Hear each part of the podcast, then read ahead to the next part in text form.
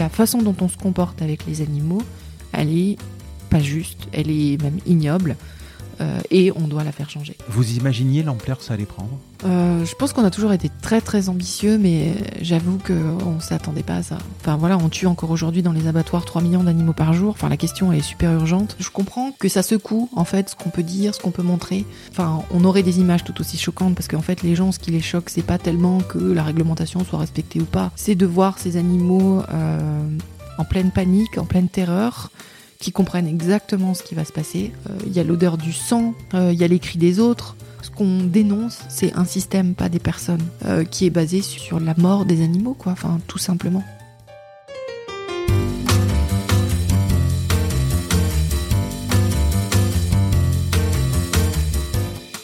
Vous écoutez La Combinaison, le podcast qui part à la rencontre de personnes exceptionnelles qui ont réussi dans leur domaine. Sommes-nous tous égaux face à la réussite? Quel est le making-of, la combinaison d'éléments, de rencontres, de succès ou peut-être d'échecs qui ont porté des personnes ordinaires à devenir des entrepreneurs d'exception, des sportifs de haut niveau, des écrivains de renom ou des artistes qui rencontrent le succès? Je suis Frédéric Azoulay, un passionné de podcast depuis plusieurs années et dirigeant d'une entreprise papeo.fr, une imprimerie en ligne réactive pour les professionnels et les revendeurs. D'ailleurs, si vous écoutez cet épisode jusqu'à la fin, je vous offre un code promo pour commander sur notre site. Ces parcours de vie me passionnent, me fascinent et je me suis toujours demandé ce qui faisait la réussite d'une personne. Je sillonne la France pour tenter de répondre à ces questions en rencontrant ces personnalités incroyables. Tous les 9 jours, je vous retrouve et je vous partage ces conversations passionnantes qui j'espère vous inspireront autant que moi. Bonne écoute. Bonjour Brigitte. Bonjour.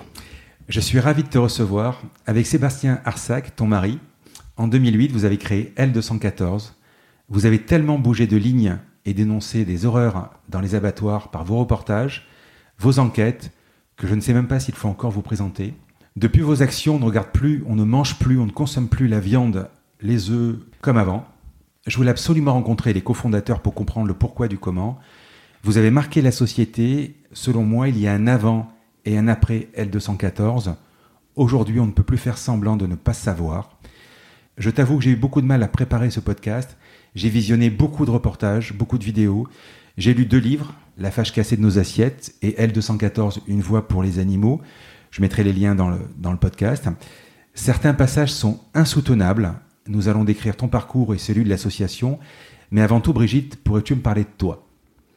Oh là, voilà un sujet pas du tout intéressant, parler de moi. Déjà, euh, juste pour euh, préciser, l'association L214, euh, Sébastien et moi, on a sans doute donné l'impulsion de départ quand on quand on a proposé au collectif Stop Gavage de se transformer en L214, mais on n'était absolument pas les deux seuls fondateurs d'L214. Il se mmh. trouve qu'aujourd'hui, bah, les autres ont, ont, pris des chemins, euh, enfin ont, des ont un travail à côté et euh, sont pas forcément dans l'assaut à plein temps de la même façon que nous. Mais voilà, enfin c'est une aventure collective euh, qui dépasse nos deux personnes très très très largement. Voilà. Et parler de moi, je pense que vraiment c'est absolument pas intéressant. Ah, nous, on est juste des, des, des vecteurs euh, comme l'ensemble des personnes qui, à un moment, tombent sur une injustice et se disent mais qu'est-ce que je peux faire contre cette injustice? Moi, euh, tout seul, un peu. Enfin, comment comment on peut faire ça? Et en fait, nos parcours personnels peut-être nous ont amenés là, mais peut-être euh, n'importe quel parcours. Enfin, quand on voit justement la la multiplicité des parcours des gens qui s'engagent, quelles que soient les causes. Hein, enfin voilà euh, bah, j'ai l'impression qu'on peut pas en tirer, euh, en tirer grand chose. Alors, tu parles de parcours. Moi, ce qui m'intéresse, c'est le cheminement pour arriver, le making of pour arriver là, à la création d'L214. Mhm. Alors, d'abord, tu as grandi où? Euh, bah, j'ai grandi chez mes parents, hein, dans mhm. un foyer absolument chaleureux, avec deux frangines que j'adore. voilà, entouré d'amour, de bienveillance, avec une maman qui est qui a fait sa carrière en tant qu'infirmière, qui était aussi bénévole dans plein d'associations euh, d'aide aux personnes, euh, des choses qui m'ont bien marqué dans notre parcours. Euh, à un moment, on habitait en HLM. Mon père avait repris ses études pour devenir ingénieur. Il était ouvrier dans une usine et il reprenait ses études pour être ingénieur. Donc il me semble qu'à l'époque, vraiment, on n'avait pas de revenus parce que bah, du coup, mon père était, bah, ne travaillait plus. Et j'avais une copine d'école, je sais pas, je devais avoir 8, 8 ans. Mmh. Euh, et je savais qu'ils avaient des difficultés financières et euh, je sais que mes parents ont, filé un petit peu d'aide euh, pour cette personne, enfin pour cette famille-là, et ça m'avait bien marqué. Je vois mon père aussi quand il était patron, vraiment à l'écoute des personnes qui travaillaient avec lui. Voilà, je l'ai jamais entendu médire sur les personnes qui travaillaient avec lui ou quoi. Enfin, vraiment un, souci des gens euh, que, que, je trouvais vraiment chouette et, euh, et euh, impliqués tous les deux dans la structure locale de là où on habite. Dans quel coin? Bah, alors on a beaucoup déménagé, mais du coup, je pense que là où ça m'a le plus marqué, c'est quand on habitait à côté de Saint-Dizier, en Haute-Marne, dans un petit village où bah, ma mère a donné les premiers cours d'informatique dans la toute petite école qu'on avait, qui avait euh, une douzaine d'élèves. Mmh. Et donc, euh, en, en extra-scolaire, euh, bah, il y avait ce truc-là, par exemple, alors que les ordinateurs à l'époque étaient pas bien, pas bien répandus. Voilà. Et encore aujourd'hui, ils sont tous les deux investis. Ma mère a fait plein de masques pour les pédiatres du coin, pour voilà, parce qu'elle a des talents de couturière aussi. Et donc, je pense que j'ai baigné dans ce Altruisme. Dans cet altruisme, et, euh, et j'ai croisé Sébastien en terminale. Euh, au moment où on a déménagé, euh, où on a quitté Saint-Dizier, où on est arrivé sur, sur Clermont-Ferrand. Et bah pareil, lui aussi, dans une famille super bienveillante, très accueillante. et, j'ai retrouvé ce, ce, cette préoccupation de ce qui se passe pour, pour les autres. Et, euh, et, voilà. Et du coup, avec Sébastien, bah, évidemment, on était contre la cruauté sur les animaux, euh, contre la chasse, contre la corrida, mais les animaux de qui sont utilisés pour la consommation alimentaire n'avaient ne nous avaient pas percuté encore. Euh, malgré le fait que, effectivement, euh, pour Sébastien, il baignait quasiment dedans, puisque ses grands-parents euh, maternels euh, étaient éleveurs de vaches laitières. Mmh avec des lapins dans les clapiers, avec des poules qui sortaient à l'extérieur, enfin qui étaient dans la cour de la ferme. il y avait une quinzaine, enfin une dizaine, moi quand je suis arrivée, de, de vaches encore dans l'étable. Donc il avait l'exploitation animale sous les yeux, la séparation des petits, des veaux avec leur mère et tout ça. Mais sans que le déclic se fasse, avec des grands-parents qui étaient aux petits soins pour les animaux, mais les animaux qui partaient quand même à l'abattoir ou euh, qui était tué sur place. Son grand-père était le, seigneur du village, donc euh, tuer les cochons. Alors, je précise seigneur SAI. Hein. SAI, voilà, Le, tueur de cochons du village. Son autre grand-père a été boucher, était encore maquignon, donc il faisait mmh. vente, achat de, de veaux sur les marchés aux bestiaux. Euh, donc on avait tout ça, tout ça sous les yeux. Mais vous mangez encore de la viande Ah mais on mangeait encore de la viande, euh, hmm. voilà, de, dans ma famille, euh, ce qu'on, enfin la viande qu'on achetait en supermarché, dans la famille de Sébastien, aussi de la viande qu'on trouvait en supermarché, mais aussi celle qui venait de la production familiale. Hmm. Voilà, et tout allait bien dans le meilleur des mondes. avec Seb, on faisait déjà des manifestations contre des contre des lois, contre des décisions qu'on trouvait euh, pas correctes, euh, pas justes. Euh, voilà, quand on était lycéen, étudiant. Et puis, effectivement, le déclic est venu. Alors, vous étiez ensemble déjà hein?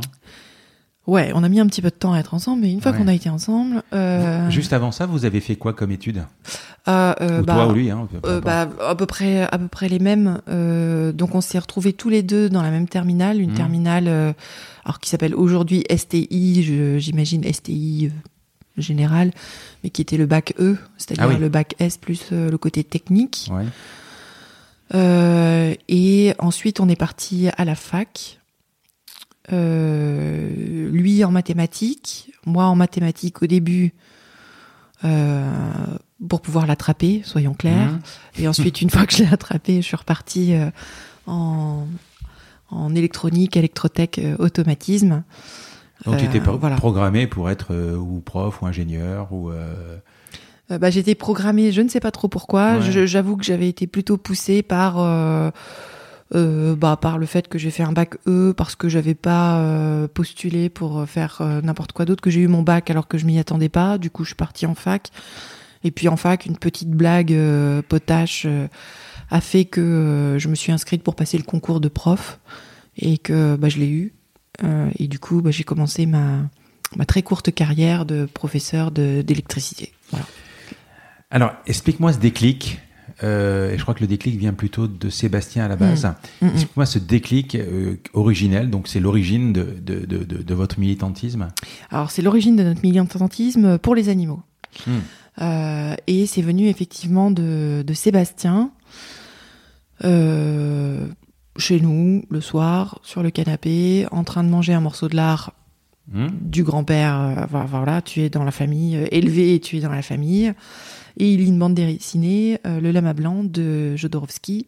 Et dans une des cases, il y a un des prêtres qui est en pénitence euh, à l'extérieur, dans le froid, dans la neige, euh, assis en tailleur, position hyper classique.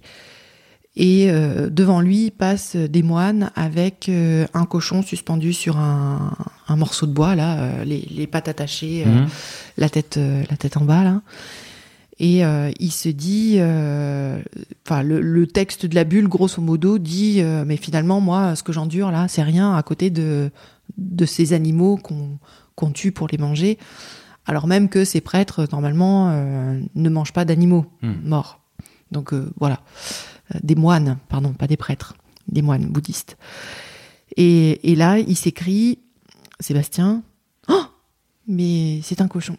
Et on le savait tous les deux. Enfin, voilà, il y avait aucune euh, bonjour le scoop. Mais euh, alors on se rappelle ni l'un ni l'autre la conversation qu'on a eue après. Ça a dû durer cinq minutes, mais c'était terminé. Euh, notre décision était prise. On ne mangerait plus les animaux parce que les animaux, du coup, on alors, on le savait que les animaux c'était des êtres doués de sensibilité. on habitait avec un chien à l'époque. Sébastien avait côtoyé euh, plein d'animaux, etc., etc.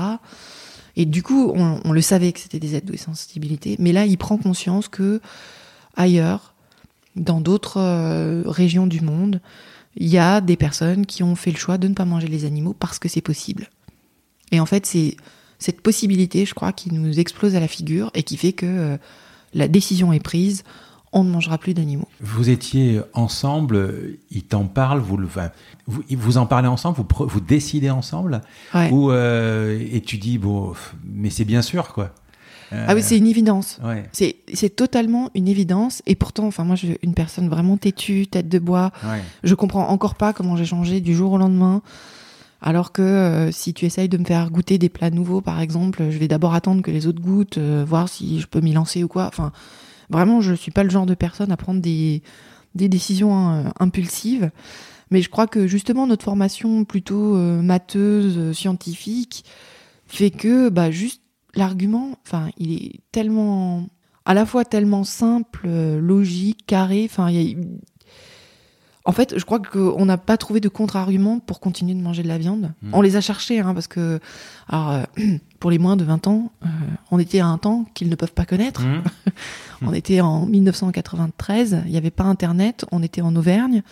Donc dans une famille qui, dans des familles, euh, dans un entourage euh, amical, tout le monde mange les animaux et personne ne se pose la question. On ne connaît pas une seule euh, et un seul végétarien.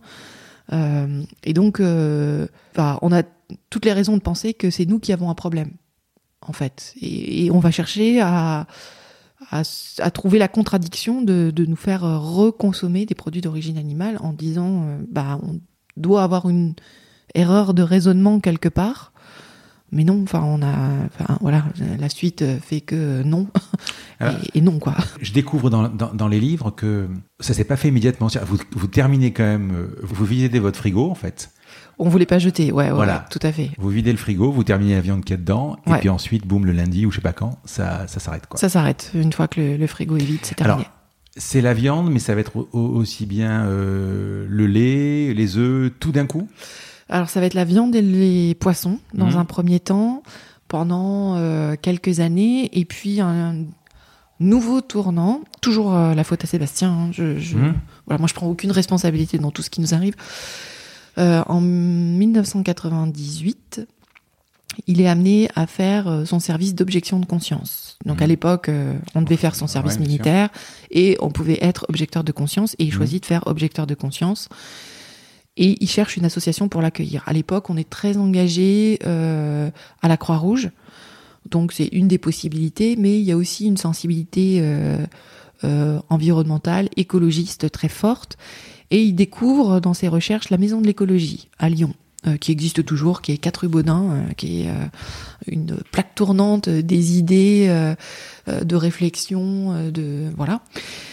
Et bah, il va les rencontrer. Et en fait, quand il rentre dans la boutique, dans la petite boutique, il tombe sur la brochure nous, nous, nous ne mangeons pas de viande pour ne pas faire tuer d'animaux. Et là, bam, on n'est pas tout seul. Voilà, on a passé cinq ans un peu dans, notre solitude et encore avec la grande chance d'être deux. Euh, mais là, il découvre que non seulement il y a d'autres personnes qui ont arrêté de manger les animaux pour les animaux et pas pour des raisons de santé, euh, et que euh, c'est écrit noir sur blanc.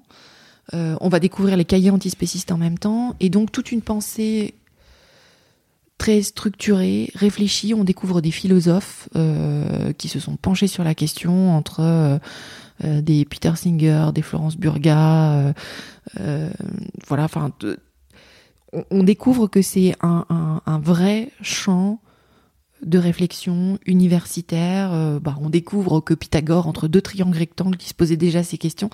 Donc on sort complètement de l'isolement et même on découvre un mouvement militant. Là où nous, on était euh, bah, du coup des végétariens dans notre coin, on découvre qu'il y a des personnes qui, organisent des tables d'information, des manifestations, euh, qui revendiquent politiquement, c'est-à-dire à l'échelle de la société, le fait de dire la façon dont on se comporte avec les animaux, elle est pas juste, elle est même ignoble, euh, et on doit la faire changer. 98, il y avait déjà donc vous avez déjà accès à Internet? Ah, tout juste. c'était les balbutiements, oui. Mais c'était vraiment le fait de les avoir rencontrés et le fait que Sébastien s'engage auprès de la maison de l'écologie, fasse d'ailleurs des pieds et des mains pour qu'ils le prennent en tant qu'objecteur de conscience. Euh, et euh, bah, ça a été vraiment la, les, premiers, enfin le début de notre militantisme pour les animaux, parce qu'on était déjà engagés, Sébastien notamment dans un syndicat étudiant, et puis moi euh, auprès de la Croix-Rouge. 2003, vous allez commencer par Stop Gavage, mais entre 98 et 2003, qu'est-ce qui s'est passé? Comment, comment vous montez en puissance? Euh, bah déjà, moi, je, dévore. Euh, je crois que Sébastien aussi, à la même époque, on lit les cahiers antispécistes. Mmh. Alors ça veut pas dire qu'on est d'accord avec tout ou je sais pas quoi, enfin c'est juste euh, ça nourrit nos réflexions autour de la question animale. On refait le monde dans cette période-là euh, au moins 36 fois. Euh, à peu près. Mais là, vous mangez encore du, vous buvez encore du lait, tout ça? Non, là, 98, du coup, bah voilà, juste ça nous saute aux yeux le, notre incohérence par mmh. rapport à la consommation de lait, par rapport à la consommation d'œufs. Et bah oui, on arrête. on se rappelle pas. Enfin, autant on se rappelle très précisément euh, le moment où on prend la décision d'arrêter de manger les animaux, autant pour le lait et les œufs, c'est beaucoup plus confus. Mais je me rappelle que en 2003, euh, je consomme déjà, moi en tout cas, euh, c'est sûr, et je pense que pour Sébastien aussi, puisque c'est du coup c'est ce qu'on mange à la maison. Euh, plus de produits d'origine animale. Quoi. Mais sauf erreur, j'ai pas l'impression qu'à cette époque, il y avait déjà du lait de soja, du lait d'amande et tout ça, non Je crois pas. Hein ou, oh, si, il, y avait, il y avait des magasins bio, peut-être c'est ça euh, il y avait Alors il y avait déjà, non, non, enfin oui, il y avait déjà des ah magasins bio d'une part. Et si, si, je me rappelle le lait de soja, parce que moi j'arrivais pas à le boire, je trouvais ça vraiment immonde. Mais moi, tu pouvais pas me changer de toute façon euh, au moment où. Ah, je trouve ça beau, moi. Mon, mon petit, ah bah maintenant oui, maintenant oui, mais il m'a fallu du temps pour changer mes habitudes je suis vraiment une personne, euh, euh voilà, les charentaises, c'est pour moi, quoi. Enfin, vraiment. Euh, je je pouvais pas, par exemple, si tu me faisais euh, donc avant d'être végétalienne, le lait du petit déjeuner pour moi le matin, c'était du lait demi écrémé. Mais tu pouvais pas me faire manger du lait entier ou du lait totalement écrémé. Enfin, c'était juste pas possible pour moi. C'était pas mon goût. Je, je, je, voilà. Et donc du coup, j'ai mis quelques années, c'est vrai, à à changer cette habitude-là. Du coup, au petit déjeuner, bah, je buvais plus de, je buvais plus de lait, tout simplement. Et puis j'ai repris petit à petit. Et aujourd'hui, effectivement, j'apprécie euh, euh, le lait de soja. J'ai découvert euh, le lait d'amande, Le lait de coco, le lait de coco, etc. Enfin voilà, et je me suis rendu compte qu'effectivement j'étais sur un sur une espèce de couloir de nage où je m'interdisais presque de découvrir autre chose auparavant et où je découvre tout un tas d'autres trucs et aujourd'hui je enfin je regrette absolument pas euh, pour euh, déjà des raisons éthiques mais mais même au niveau du goût je trouve que euh, de, de- on a des habitudes culturelles qui nous enferment un peu dans une espèce de, de sillon où on a un petit peu de mal à, à- à en sortir quoi. Donc euh, voilà. Donc entre 98 et 2003, et Mhm. qu'est-ce qui se passe Comment vous arrivez juste à Stop Gavage? Bah, on continue de toute façon les réflexions, tout ça. Euh, il se crée notamment, euh, il se crée euh, la Veggie Pride euh, en, en 2001, euh, les estivales de la question animale, moment très important qui existe encore aujourd'hui chaque chaque été, qui est vraiment l'occasion pour bah, toutes les personnes qui se posent des questions autour de la question animale de venir échanger des points de vue, échanger sur la stratégie, enfin vraiment euh, un, bouillonnement d'échanges à ce moment-là. Et du coup, en 2003, on croise euh, euh, bah, euh, Antoine Comiti, on croise Dominique Hofbauer, Coralie Fambrini, enfin bon, tout un tas de, de personnes qui font qu'on va se lancer dans ce collectif en disant euh, Ok, nos tables d'information, c'est bien, mais il faudrait que on essaye de, de trouver autre chose, d'être beaucoup plus fort, enfin plus audible, accessible, Activiste euh, activiste, mais on était, on était déjà à fond. Hmm. Euh, mais trouver un autre moyen parce que celui-là, euh, avec les tables d'infos, bah, ça nous paraissait assez limité. Et du coup, bah, Stop Gavage démarre. Alors on démarre vraiment en se disant, c'est, c'est- le foie gras, ça va bientôt être terminé parce qu'une fois que les gens sauront de quelle façon ça se passe, il n'y a pas moyen que ça continue. Bon, l'histoire montre qu'on s'est bien mis euh, le doigt dans l'œil. Euh, mais en tout cas, les premières enquêtes filmées avec euh, le caméscope familial, les premières recherches, notamment Antoine qui va éplucher les, études scientifiques de l'INRA, notamment le rapport de 98 euh, européen, etc., et qui va en sortir un livre, l'INRA au secours du foie gras, qui va mettre à jour justement les biais de la recherche française en matière de, de questions animales, où on a un institut de recherche qui normalement est un institut public, qui reçoit des fonds privés, et qui du coup va avoir une recherche qui est euh, orientée. Euh, voilà, la, conclusion de, l'INRA, euh, en- encore maintenant, hein, on peut encore entendre ces propos dans la bouche de certains scientifiques, c'est de dire, mais non, le gavage, aucun élément scientifique ne nous permet de dire que les animaux souffrent du gavage. Voilà. Bon, après, en même temps, euh, vous n'avez pas choisi le meilleur pays parce que, sauf erreur, la France est quand même les trois quarts de consommation mondiale, il me semble, Et la trois quarts de production, oui. et la trois quarts de production. Donc, c'est sûr, c'est. Bah oui, oui, mais en même temps, le, le- Ouais, ouais. le foie gras, c'est vraiment la seule production qui euh, amène à euh, alimenter de force Hmm. un animal de façon à déclencher une maladie, la stéatose hépatique, et du coup, enfin, voilà, le geste en lui-même, il est, il est d'une violence assez forte. Euh, le, procédé qui consiste à déclencher une maladie, c'est quand même euh, assez fou. Et, euh, et oui, et ça nous paraissait complètement logique, au vu des images en plus qu'on avait pu ramener, puisqu'on avait pu montrer les couvoirs avec le broyage des canetons femelles, on avait pu montrer le gavage des canards à la pompe hydraulique, l'état lamentable dans lequel ils sont après. À l'époque, ils étaient encore enfermés en plus dans les cages individuelles, c'est-à-dire ces cages qui font juste le tour du corps euh, des canards. Les canards qui meurent en cours de gavage, c'est à peu près un million chaque année. Euh, donc on avait, on avait les images de tout ça, l'abattage. Enfin, vraiment, euh, il y avait de quoi être complètement scandalisé par ce qui se passait pour ces animaux, quoi. Donc effectivement, bah ça s'arrête pas forcément, mais une prise de conscience quand même au niveau français de, euh, bah oui, foie gras. Effectivement, il y a peut-être à redire dans les modes de production, mais enfin, on en mange qu'une fois par an, donc euh, donc euh, ça va, quoi.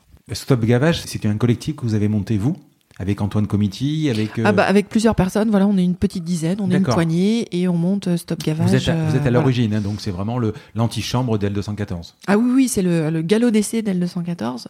Euh, et, et on voit que ça, ça attire l'attention du public des médias. Enfin, on voit qu'il y a un, sujet qui est intéressant, qui est traité. Alors, on le traite déjà de la façon dont on traite avec L214, c'est-à-dire euh, on a les enquêtes filmées, on a euh, la recherche dans les publications scientifiques, dans les publications professionnelles, on fait des communiqués de presse, on surveille ce qui se passe au niveau politique, euh, etc., etc. Et on se dit, euh, en 2008, là pour le coup, c'est euh, effectivement Sébastien et moi qui réfléchissons, euh, qui nous interrogeons sur le fait que si on prend la question animale au sérieux, euh, stop gavage, du coup, on le fait en dehors de notre temps de travail. Euh, voilà, on a des boulots alimentaires tous les uns et les autres à côté, Mmh. plus ou moins. Et on se dit, si vraiment on veut y aller de façon sérieuse, alors il faut qu'on on dégage du temps à des gens pour se consacrer pleinement à la question animale. Et donc, il nous faut une structure, une vraie structure, une asso. Et du coup, au lieu de rester cantonné sur le foie gras, eh ben, on va aller sur, euh, on élargit, on va sur l'ensemble des animaux qui sont utilisés pour la consommation alimentaire, c'est-à-dire la production de viande, lait et d'œufs. Mais pourquoi avoir, créé, pourquoi avoir créé une association plutôt que d'y adhérer à une existante? On n'avait pas trouvé. euh, Hmm. Vous auriez pu, il y aurait- l'association. Il y aurait- Ouais. On aurait pu totalement s'investir auprès d'une association qui Il n'y a pas cette déjà. volonté. Il y aurait eu un, un L214 qui existait, vous auriez Mhm. pu y adhérer facilement. Oui, oui, facilement. Et puis, euh, bah voilà, faire ce qu'il y avait à faire dans ce dans cette association. Mais là, il y a il y avait soit des associations euh, qui luttaient pour les animaux. Alors, euh, on avait vraiment cette volonté de rester concentré sur les animaux utilisés pour la consommation alimentaire, Mhm. parce qu'ils représentent 99% des animaux qui sont exploités par les êtres humains, parce que euh, la somme de souffrance accumulée pour euh, pour chaque animal est déjà assez innommable et ça se termine par euh, la mort euh, prématurée dans des conditions absolument épouvantables pour les animaux. Enfin, vraiment, on sentait que c'était le sujet et que la moindre avancée sur ce sujet-là, en fait, ça faisait une avancée quand même significative pour les animaux aussi. Euh, Enfin voilà, il y avait une, une différence qu'on pouvait faire sur ce sujet-là. Et donc, il existe déjà des associations qui militent pour les animaux dits de ferme. Il y a notamment euh, la PMAF à l'époque, Protection mondiale des animaux de ferme, qui, se, qui a été depuis euh, rebaptisée Well Farm. Ouais. Euh, il y avait One Voice, l'OABA, l'œuvre d'assistance aux bêtes d'abattoir aussi. euh, euh, mais soit pour One Voice, ils étaient aussi euh, sur d'autres sujets, soit pour Well Farm euh, et euh, l'OABA, il y avait la volonté de rester dans une association de protection animale, c'est-à-dire qui va chercher à améliorer les processus, les procédures, etc. Mais pas la remise en question, et pour nous c'était vraiment très important, la remise en question même de l'exploitation des animaux. Et du coup, on veut une association, nous, quand on l'a créée, qui à la fois est pragmatique et va essayer de faire reculer la cruauté là où on peut le faire dès maintenant. Et puis, de l'autre côté, avoir cette, euh, vision, cette revendication d'une société qui ne considère plus les animaux comme des ressources. Et donc, euh, avancer sur nos deux jambes euh, de ce point de vue-là. Est-ce qu'il faut aimer les animaux pour se lancer ou simplement avoir du respect? Pour leur vie, pour leur... Euh, je ne sais pas si tu comprends ma question. Si, si, euh, je crois. Voilà, Je crois que j'ai cerné. voilà. Euh, effectivement, moi, on peut pas dire que j'aime les animaux. Quoi. Enfin, Vous en, vous en avez encore aujourd'hui? Euh, Je sais pas si vous êtes on en appart plus, ou, ouais, ouais. on est en appart et Hmm. du coup, il y, a, y a plus d'animaux non humains, en tout cas, Hmm. qui habitent avec nous. Euh, parce qu'on n'a pas tellement la vie qui va avec. Et du coup, on a habité avec euh, des animaux, euh, avec des, des chiens et, et un chat. Voilà, qui nous ont, qui nous ont pas mal appris. Mais moi, j'ai pas une passion pour les animaux. Enfin, Mm. les reportages animaliers, ça n'a jamais été mon truc. Euh, euh, voilà, quand je, je suis arrivée dans la famille de Sébastien, lui, par contre, je pense qu'il avait, euh, il a un truc euh, avec les autres animaux. Il est, euh, enfin, ouais, vraiment, il, il a quelque chose euh, en plus que les autres n'ont pas. Bon, voilà, je suis pas très objective quand je dis ça, mais, mais, mais clairement, il a pas les mêmes, euh, la même approche que moi. Moi, c'est simplement une histoire de, enfin, vraiment une histoire de justice en fait. Euh, c'est même pas une question de respect, c'est vraiment la, le fait que nos, nos actes à nous en tant qu'êtres humains peuvent avoir des conséquences qui peuvent créer du malheur, qui peuvent créer de la souffrance, et du coup, autant éviter tous ces actes-là. Et comme les animaux peuvent être euh, sujets de ce malheur, de cette souffrance, et que on peut s'en passer. Enfin voilà, je dis pas si j'étais euh, toute seule au milieu des bois. euh, alors je pense que je mourrais de faim en vrai, Mhm. mais euh, si j'avais pas le choix, euh, peut-être. je m'autoriserais à tuer des animaux pour les manger. Mais aujourd'hui, là où je vis, c'est totalement facile de s'en passer. Et du coup, euh, bah, le côté juste, je dirais, me, me fait arrêter de, de, manger les animaux, quoi, tout simplement. Alors, je vais faire celui qui ne sait pas. D'accord. Euh, voilà. D'où vient le nom L214 voilà. Alors L214, ça vient d'un article du Code rural euh, qui rappelle que les animaux, justement, sont des êtres sensibles. Et en fait, c'est la première fois en 1976 que c'est inscrit dans le Code rural, enfin dans le Code, dans la loi française. C'est l'entrée dans la loi française de cette sensibilité des animaux. Et il va plus loin que ça, ce, cet article. Il dit euh, tout animal étant un être sensible doit être placé par son propriétaire dans des conditions compatibles aux impératifs biologiques de son espèce. Alors ça remet pas totalement en question le fait d'exploiter les animaux, mais c'est celui qu'on a trouvé le plus avancé dans, euh, dans la loi. Et on se dit que si déjà on arrive à faire respecter cet article du Code rural, bah il y a tout un tas de, conditions aujourd'hui d'élevage qui disparaissent. Euh, voilà, ça remet pas en cause la propriété, chose que nous remettons en cause, mais euh, en tout cas, ça, ça laisse envisager des, des, avancées. Et pourquoi on a choisi ce nom-là? Je crois qu'on avait été assez touché euh, par le titre d'un film qui s'appelle L627, mmh. qui était sur... code de la santé? Alors, du code de la santé, sur la lutte contre les, la drogue. Mmh. Voilà, et on s'était dit, ah tiens, c'est un nom un petit peu saillant, ça sort, ça sort de l'ordinaire. Vous n'aviez pas hésité, quasiment? Euh, alors, euh, si, si, il y a eu plein d'hésitations. Chaque année, on remet en question. Euh, ah, ça fait peut-être un petit moment là qu'on l'a pas remis en question, mais chaque année, on s'est posé la question au sein d'L214 de se dire ah, est-ce que on devrait pas avoir un nom un petit peu plus signifiant? On trouvait que c'était pas mal celui-là parce qu'il était intrigant à la fois, parce que justement, on est obligé de poser la question. Mais enfin, pourquoi ce nom complètement bizarre? Est-ce que c'est un truc d'homéopathie? Est-ce que c'est autre chose? Et du coup, ça oblige justement à repartir sur le sur la base de notre engagement, c'est-à-dire euh, cette sensibilité des animaux. Et voilà, c'est pour ça qu'on a, on a choisi ce nom-là. Alors, quand vous étiez avec Sébastien euh, en train de créer l'association, quelle était votre ambition? Vous imaginiez l'ampleur que ça allait prendre? Euh, je pense qu'on a toujours été très très ambitieux, mais mmh. j'avoue qu'on ne s'attendait pas à ça, ouais. Mmh. très clairement. Euh, on savait pas du tout comment ça allait tourner. Effectivement, on était super ambitieux parce que l'enjeu, c'est quand même, euh, enfin voilà, on tue encore aujourd'hui dans les abattoirs 3 millions d'animaux par jour. Enfin, la question est super urgente. Euh, l'enjeu, il est, il est colossal. Euh, mais on n'imaginait effectivement pas avoir, enfin prendre une telle ampleur en, finalement en si peu de temps.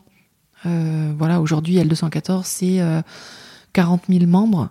Hmm je pense que on, s'est jamais projeté euh, enfin là-dedans. Enfin c'est 2000 euh, bénévoles c'est 75 euh, salariés aujourd'hui c'est des centaines de milliers de sympathisants qui nous suivent sur les réseaux sociaux dans nos lettres d'infos et tout ça. C'est des articles de presse c'est des invitations médias c'est voilà. Et c'est des avancées aussi avec avec des alors des petites victoires, mais quand même, euh, on a, euh, bah, par exemple, sur la question des, poules pondeuses, euh, plus de 150 entreprises qui se sont engagées à ne plus utiliser d'œufs de poules élevées en cage de batterie d'ici 2025. Là, on est en train de se battre aussi pour que la cruauté recule envers les poulets de chair.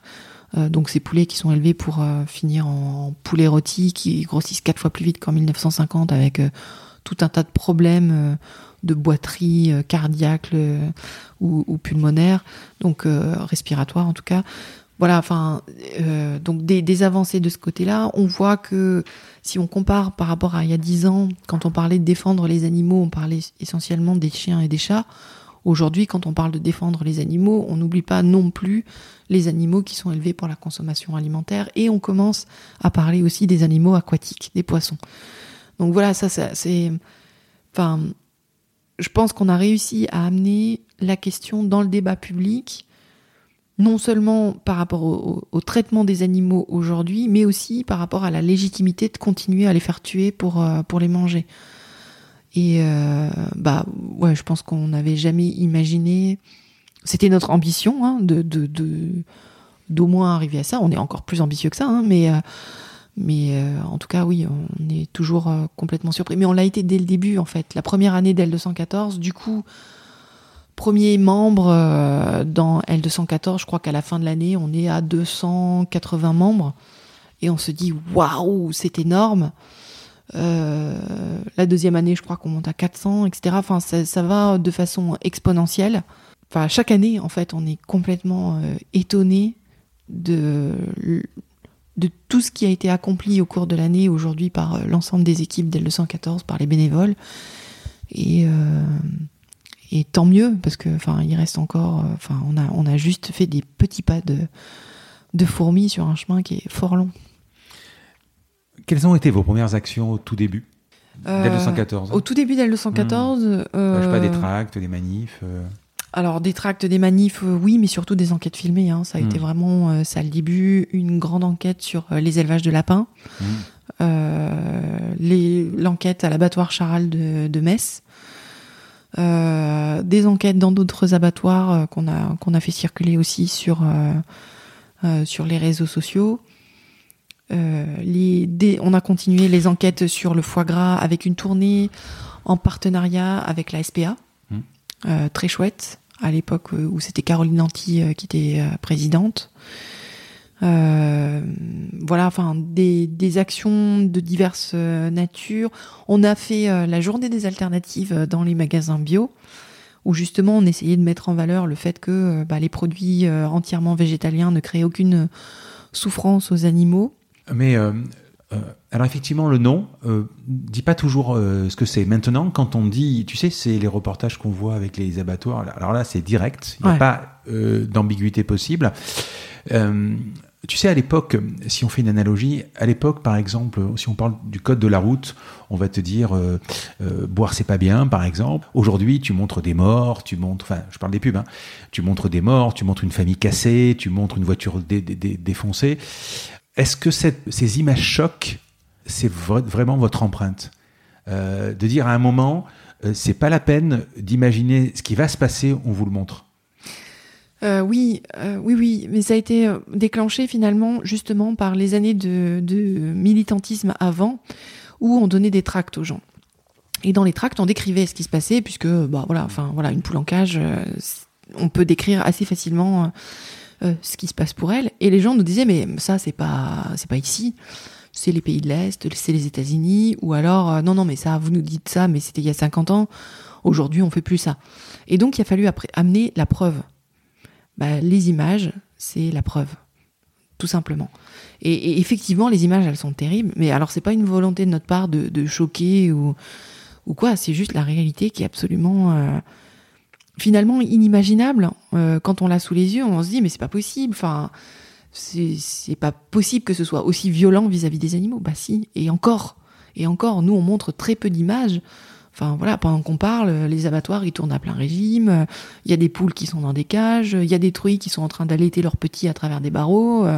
Enfin vraiment, c'est euh, c'est aujourd'hui, maintenant, tout de suite, à chaque instant que les animaux vivent ces choses-là. Et nous, on va montrer euh, effectivement quelques minutes, quelques instants saisis euh, dans, dans, dans, les lieux, dans, dans les élevages, pendant les transports, dans les abattoirs, dans les bassins de pisciculture, euh, pour essayer de faire réaliser aux gens exactement ce que ça veut dire aujourd'hui quand on mange de la viande, quand on boit du lait, quand on mange des œufs, quand on va chercher son, poisson euh, chez le poissonnier, qu'est-ce que ça a impliqué en amont?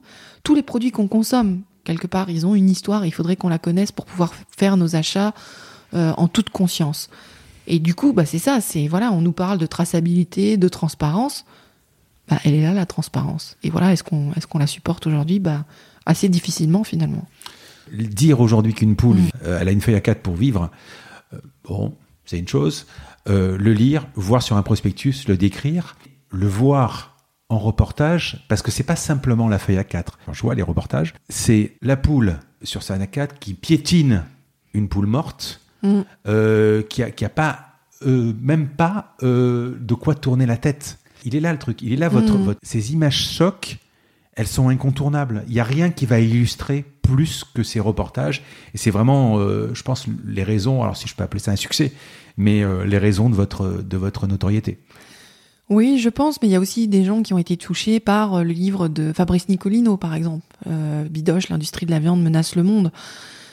d'autres, c'est le Jonathan Safranfer, Faut-il manger les animaux qui les a touchés Pour d'autres, ça a été Émeric Caron. Hmm. Pour d'autres, c'est Hugo Clément aujourd'hui, dans, dans, dans, son livre, etc.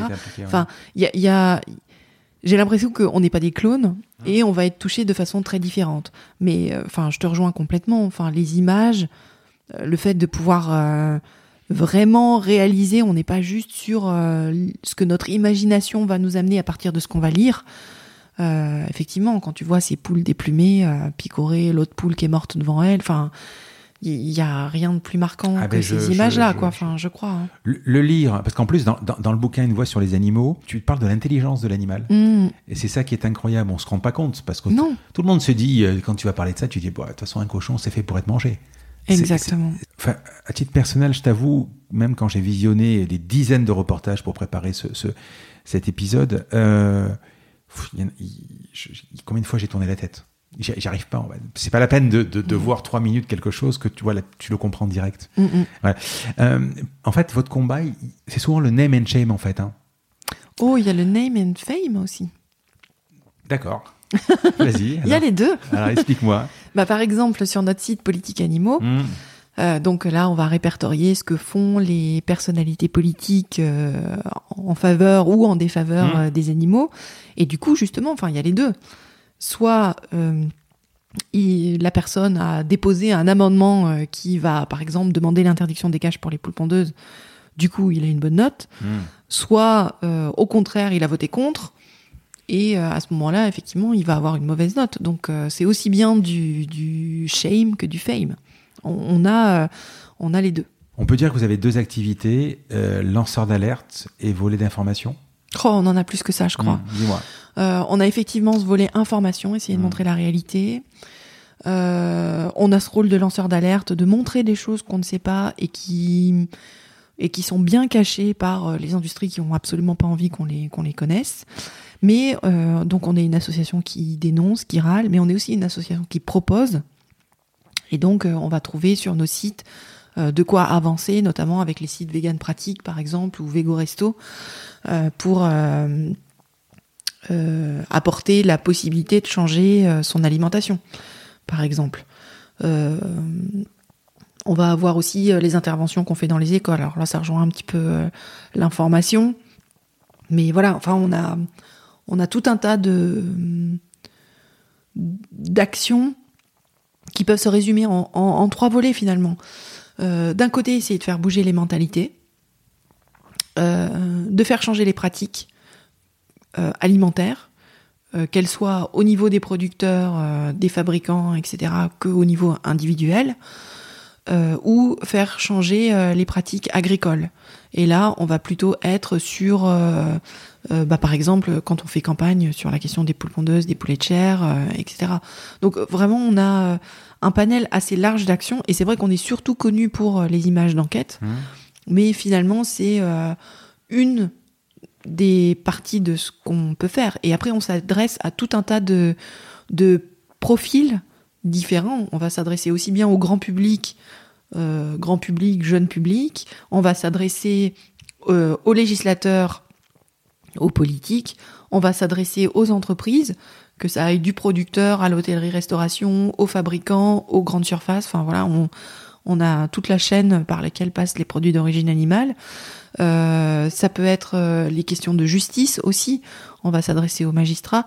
Enfin voilà, c'est un panel assez étendu d'activités qui explique pourquoi aujourd'hui on est 75 parce que bah enfin nos activités elles sont vraiment diverses et variées. Mais par contre vous vous concentrez essentiellement sur les animaux d'élevage? Oui, ouais ouais. On a consciemment décidé de, Pourquoi le focaliser le maximum là-dessus. Ça serait trop? Bah déjà, je parle de, de, du braconnage, de trafic d'espèces, euh, tout ça, quoi. Non, mais il y aurait beaucoup de choses à dire euh, sur euh, beaucoup. Mais ça, si on veut rester précis sur ce qu'on dit, si on veut savoir de quoi on parle, bah, il faut qu'on. Enfin, la spécialisation, c'est quand même pas mal. Hmm. je vois quand je dois répondre à des questions sur bah, les animaux qui sont par exemple brinque dans les cirques, bah, je, je, suis moins pertinente pour pouvoir dire des choses aujourd'hui dessus. Alors on pourrait creuser le sujet, mais il y a d'autres associations qui font ça très très bien. Et du coup, autant que nous, on reste concentré sur euh, les animaux qui sont élevés pour la consommation alimentaire, où il y a déjà tellement à faire. quoi. On va parler des enquêtes.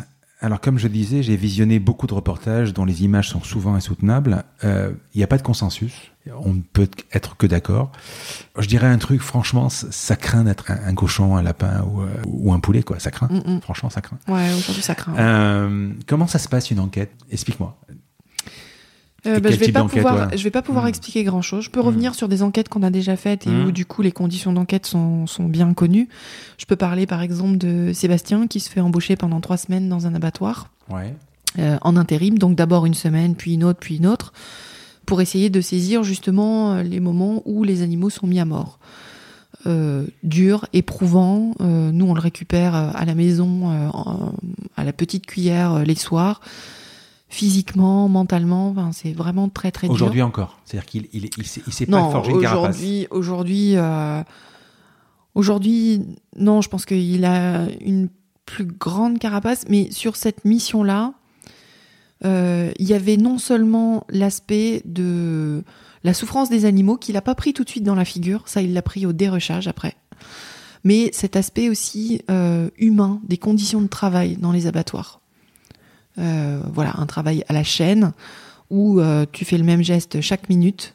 Euh, voilà, et qu'on a retrouvé quand bah, d'autres personnes sont venues vers nous qui ont travaillé en abattoir. Je peux parler de Mauricio Garcia Pereira, par exemple, qui témoigne très bien du choc psychique euh, voilà, lui, il, a été déclaré en, choc post-traumatique. Hein, C'était un salarié. Hein. C'était un salarié de hmm. l'abattoir de Limoges. Il y travaillait depuis 6 ou 7 ans et euh, il est venu vers nous en disant, mais écoutez, euh, ce que vous vous avez montré sur les abattoirs que d'Alès, Divigan et tout ça, c'est rien à côté de ce qui se passe dans le mien. Bon, voilà.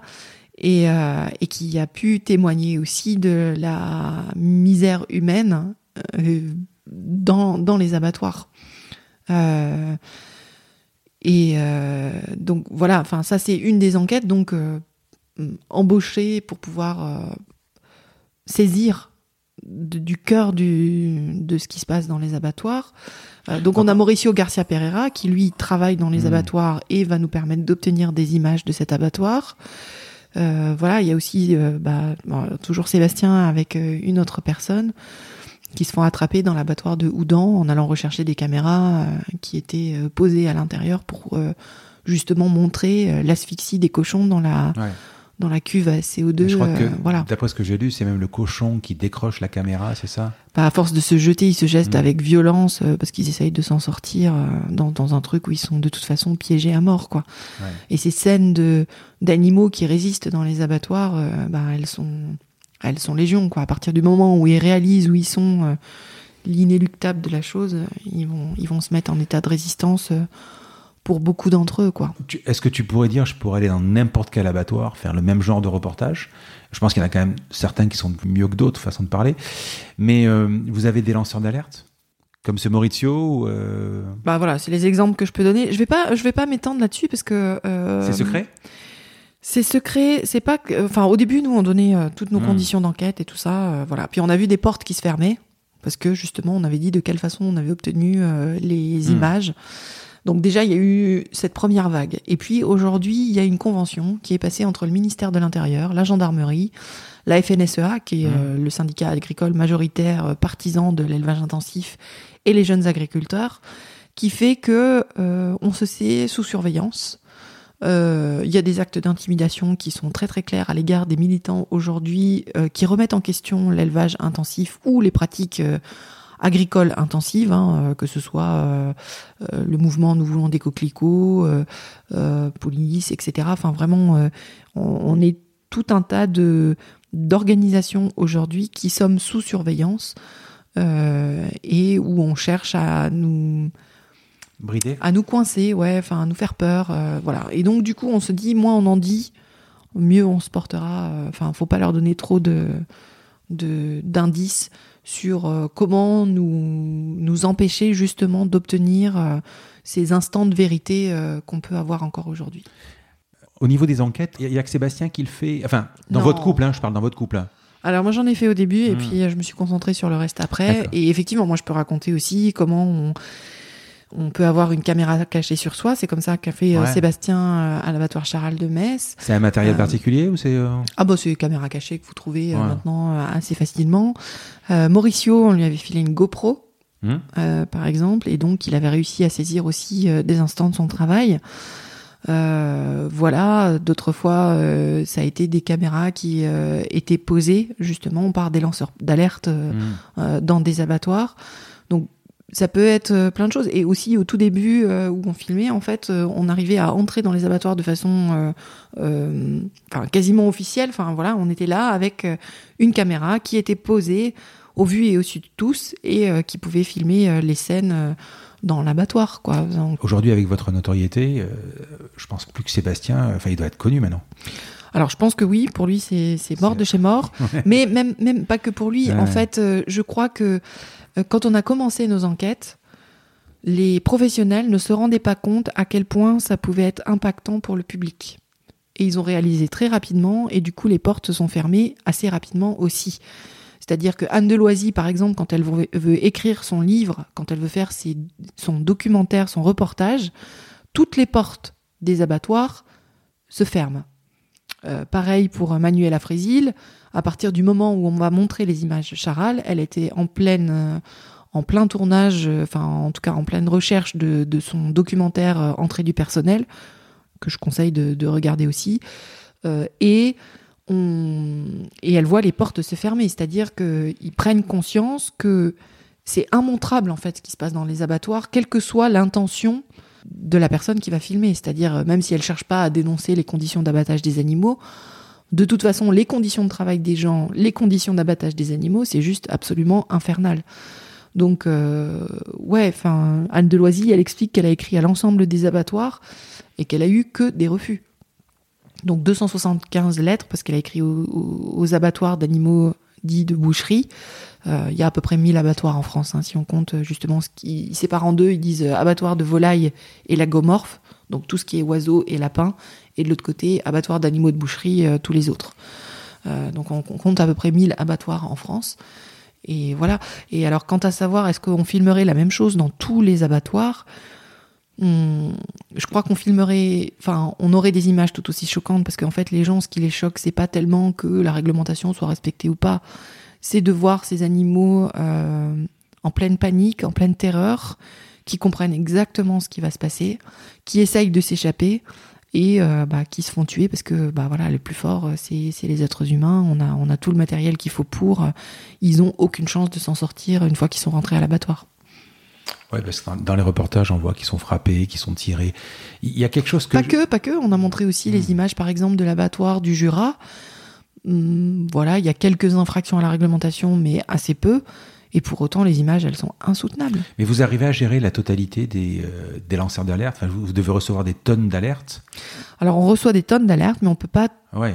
toutes les faire suivre parce qu'il y en a qui nous donnent l'alerte, mais ils ne travaillent plus dans les endroits où ils, ils donnent l'alerte. Donc, on a un faisceau d'indices qui nous disent que dans cet abattoir, voilà ça ou ça, ce qu'on pourra voir, ou dans cet élevage, ou, ou dans ces transports, etc. Donc on a, on a des éléments, mais tant qu'on n'a pas de preuves, on peut rien en faire. Euh, et puis euh, oui, enfin, enfin, il y a, y a mille cas différents. On reçoit, allez, deux à trois messages d'alerte chaque euh, chaque semaine. Mmh. Donc voilà, ça, ça en fait un paquet. Quelle est la, pour toi la pire enquête que tu as lue, que tu as vécue, que tu as filmée, que tu as visionné Alors, j'ai lu quelque chose qui t'avait marqué, et ça m'a marqué également aussi. Euh, j'ai lu, euh, je crois que c'était une vache qui a une patte cassée. Ah, c'est un, une truie.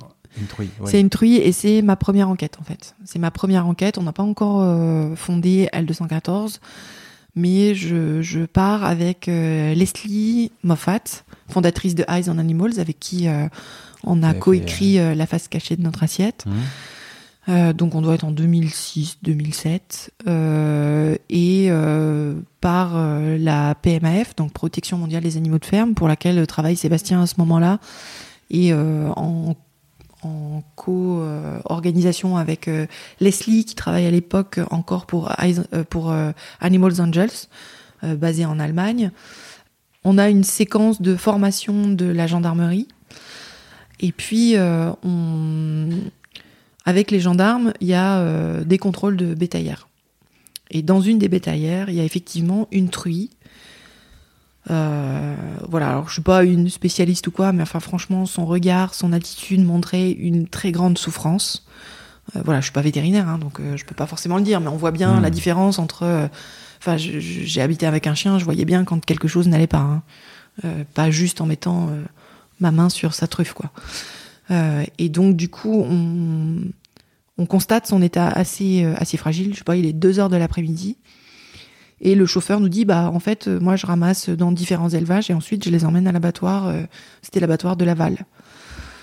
Et du coup, nous, on finit euh, cette, journée avec les gendarmes et ensuite, on décide d'aller à l'abattoir de Laval. Et effectivement, à 8 heures du soir, donc on l'avait croisé à 2 heures de l'après-midi, à 8 heures du soir, cette bétaillère arrive à l'abattoir de Laval et le gars décharge tous les cochons qui se déplacent tout seuls.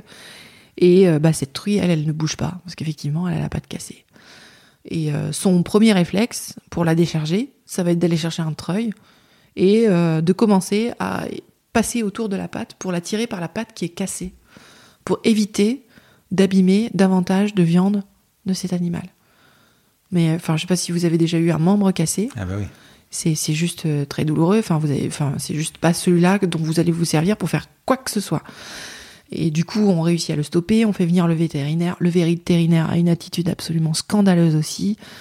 Euh, voilà, enfin, on sent que le truc, c'est euh, euh, la rentabilité. il faut, il que cette truie, elle arrive dans, dans, dans le, dans l'enclos dans lequel elle va attendre jusqu'au petit matin le moment où ils vont décider de la tuer pour la transformer en viande. Euh, voilà, au lieu de faire un abattage d'urgence dans le camion et de dire bah voilà oui effectivement euh, vous récupérerez pas la viande quoi. Mais enfin c'est juste pas possible de laisser un animal dans cet état de souffrance absolument intense. Mais ils allaient pas leur filer quelque chose pour la soulager puisque sinon ça passe dans la viande. Pas possible. Donc on est dans un système où euh, bah, les animaux c'est des protéines sur pattes. Voilà parce qu'il y a une rentabilité derrière parce qu'on peut pas se permettre de perdre de l'argent voilà mais c'est enfin intrinsèquement enfin c'est le, fondement même de la production de viande. Les animaux ne sont plus des êtres doués de sensibilité mais c'est euh, le, le capita du capitalisme euh, c'est comment je vais euh, tirer un profit de, leur exploitation de leur mort quoi. Donc voilà. Donc effectivement c'est une, chose qui m'avait bien marqué l'impuissance devant laquelle on était on pouvait rien faire voilà on était loi on était là on pouvait tout juste témoigner de, de ce qu'on avait vu Euh, mais en tout cas moi ça a renforcé et je pense que ça a participé à la création d'L214 derrière quoi M- Mais euh, je sais pas si on peut dire ça. Est-ce qu'il y a, y y vraiment des animaux qui souffrent beaucoup plus que d'autres? Oui, oui, oui, je pense qu'il y a des animaux qui souffrent beaucoup plus que d'autres, ne serait-ce que par exemple les, les conditions d'élevage elles-mêmes. Euh, une poule qui est pendant toute une année maintenue dans une cage, effectivement avec très peu de surface, les unes contre les autres, elles peuvent pas étendre les ailes sans se gêner euh, les unes les autres. Des béquets, peut-être? Euh, des béquets, mais ça c'est le cas pour toutes, euh, grosso modo, même Donc, en tu bio. peux expliquer ce que c'est des béquets Alors des béquets, c'est en fait, ouais, bah, en fait, si on veut reprendre tout le parcours de la poule, elle naît dans un couvoir, Hum, donc dans une grande armoire à incubation. Vous avez tout un tas d'œufs qui sont là. Euh, on va commencer donc euh, elle, euh, les œufs éclosent. On commence par les trier parce que quel que soit le mode d'élevage ensuite, les poussins mâles ne vont pas du tout être intéressants. Ils vont pas faire, euh, vont pas grandir, pas faire d'œufs, et donc ils vont pas être intéressants puisque on a tellement spécialisé les animaux aujourd'hui que vous avez une filière où les les poules sont optimisées pour faire des œufs, elles en font à peu près 300 par an, tandis que sur un autre pan, vous avez euh, les poules, les poulets euh, qui sont spécialisés pour faire de la chair, et c'est pas les mêmes souches. Et donc, quand vous êtes dans la filière poule pondeuse, les mâles ne vous intéressent absolument pas parce que vous pourrez leur donner à manger, ils vont pas grossir autant que les autres. Donc, en termes de rentabilité, c'est pas intéressant. Donc, eux, ils sont éliminés à la naissance. C'est le broyage des poussins. Ça peut être par broyage ou par gazage.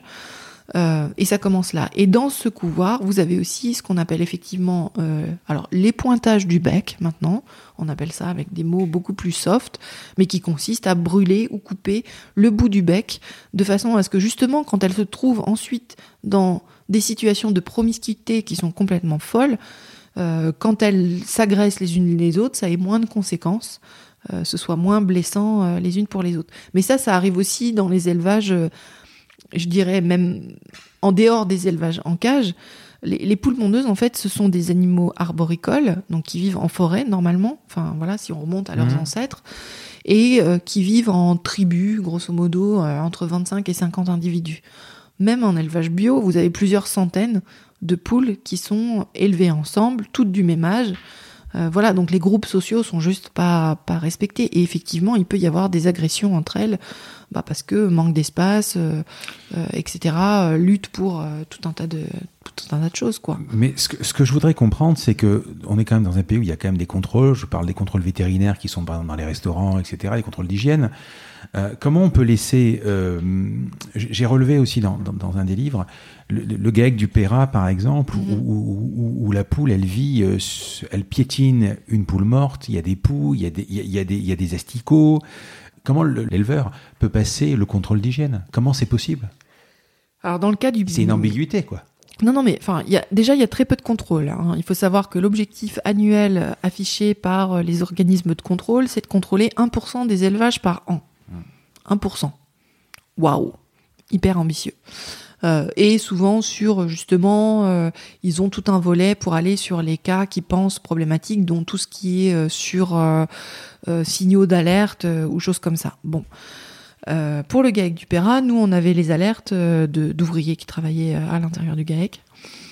et justement, lors d'un contrôle, ils nous disaient ah, alors ils sont passés contrôler, c'est drôle. On avait mis toutes les poules mortes dans un, dans un Fenwick, dans le godet, et on hmm. avait surélevé le godet, ce qui fait que les inspecteurs sont passés en dessous et n'ont pas vu. Euh, voilà, tout simplement. Et puis, euh, bah, il y a un, laxisme. La personne avec qui on discutait justement à la direction départementale de protection des populations, les services vétérinaires de l'Ain, euh, a bien essayé de faire remonter les choses, mais elle a été bloquée par son supérieur hiérarchique. voilà. Et donc en 2016, en 2013, on veut montrer les images qu'on a déjà de, ce, de cet endroit. Et là, la justice intervient, puisque au lieu de montrer les images publiquement tout de suite, on fait un courrier euh, à l'éleveur, un courrier au service vétérinaire et un courrier au supermarché qui fournissait, en disant écoutez, euh, nous on a euh, des éléments qui nous laissent penser que dans cet élevage il y a un problème aujourd'hui, en tout cas, voilà. Et en fait, bah, on est assigné en justice. en deux coups de cuir à peau, on n'a plus l'autorisation d'utiliser les images. Donc ces images, personne ne les a vues aujourd'hui.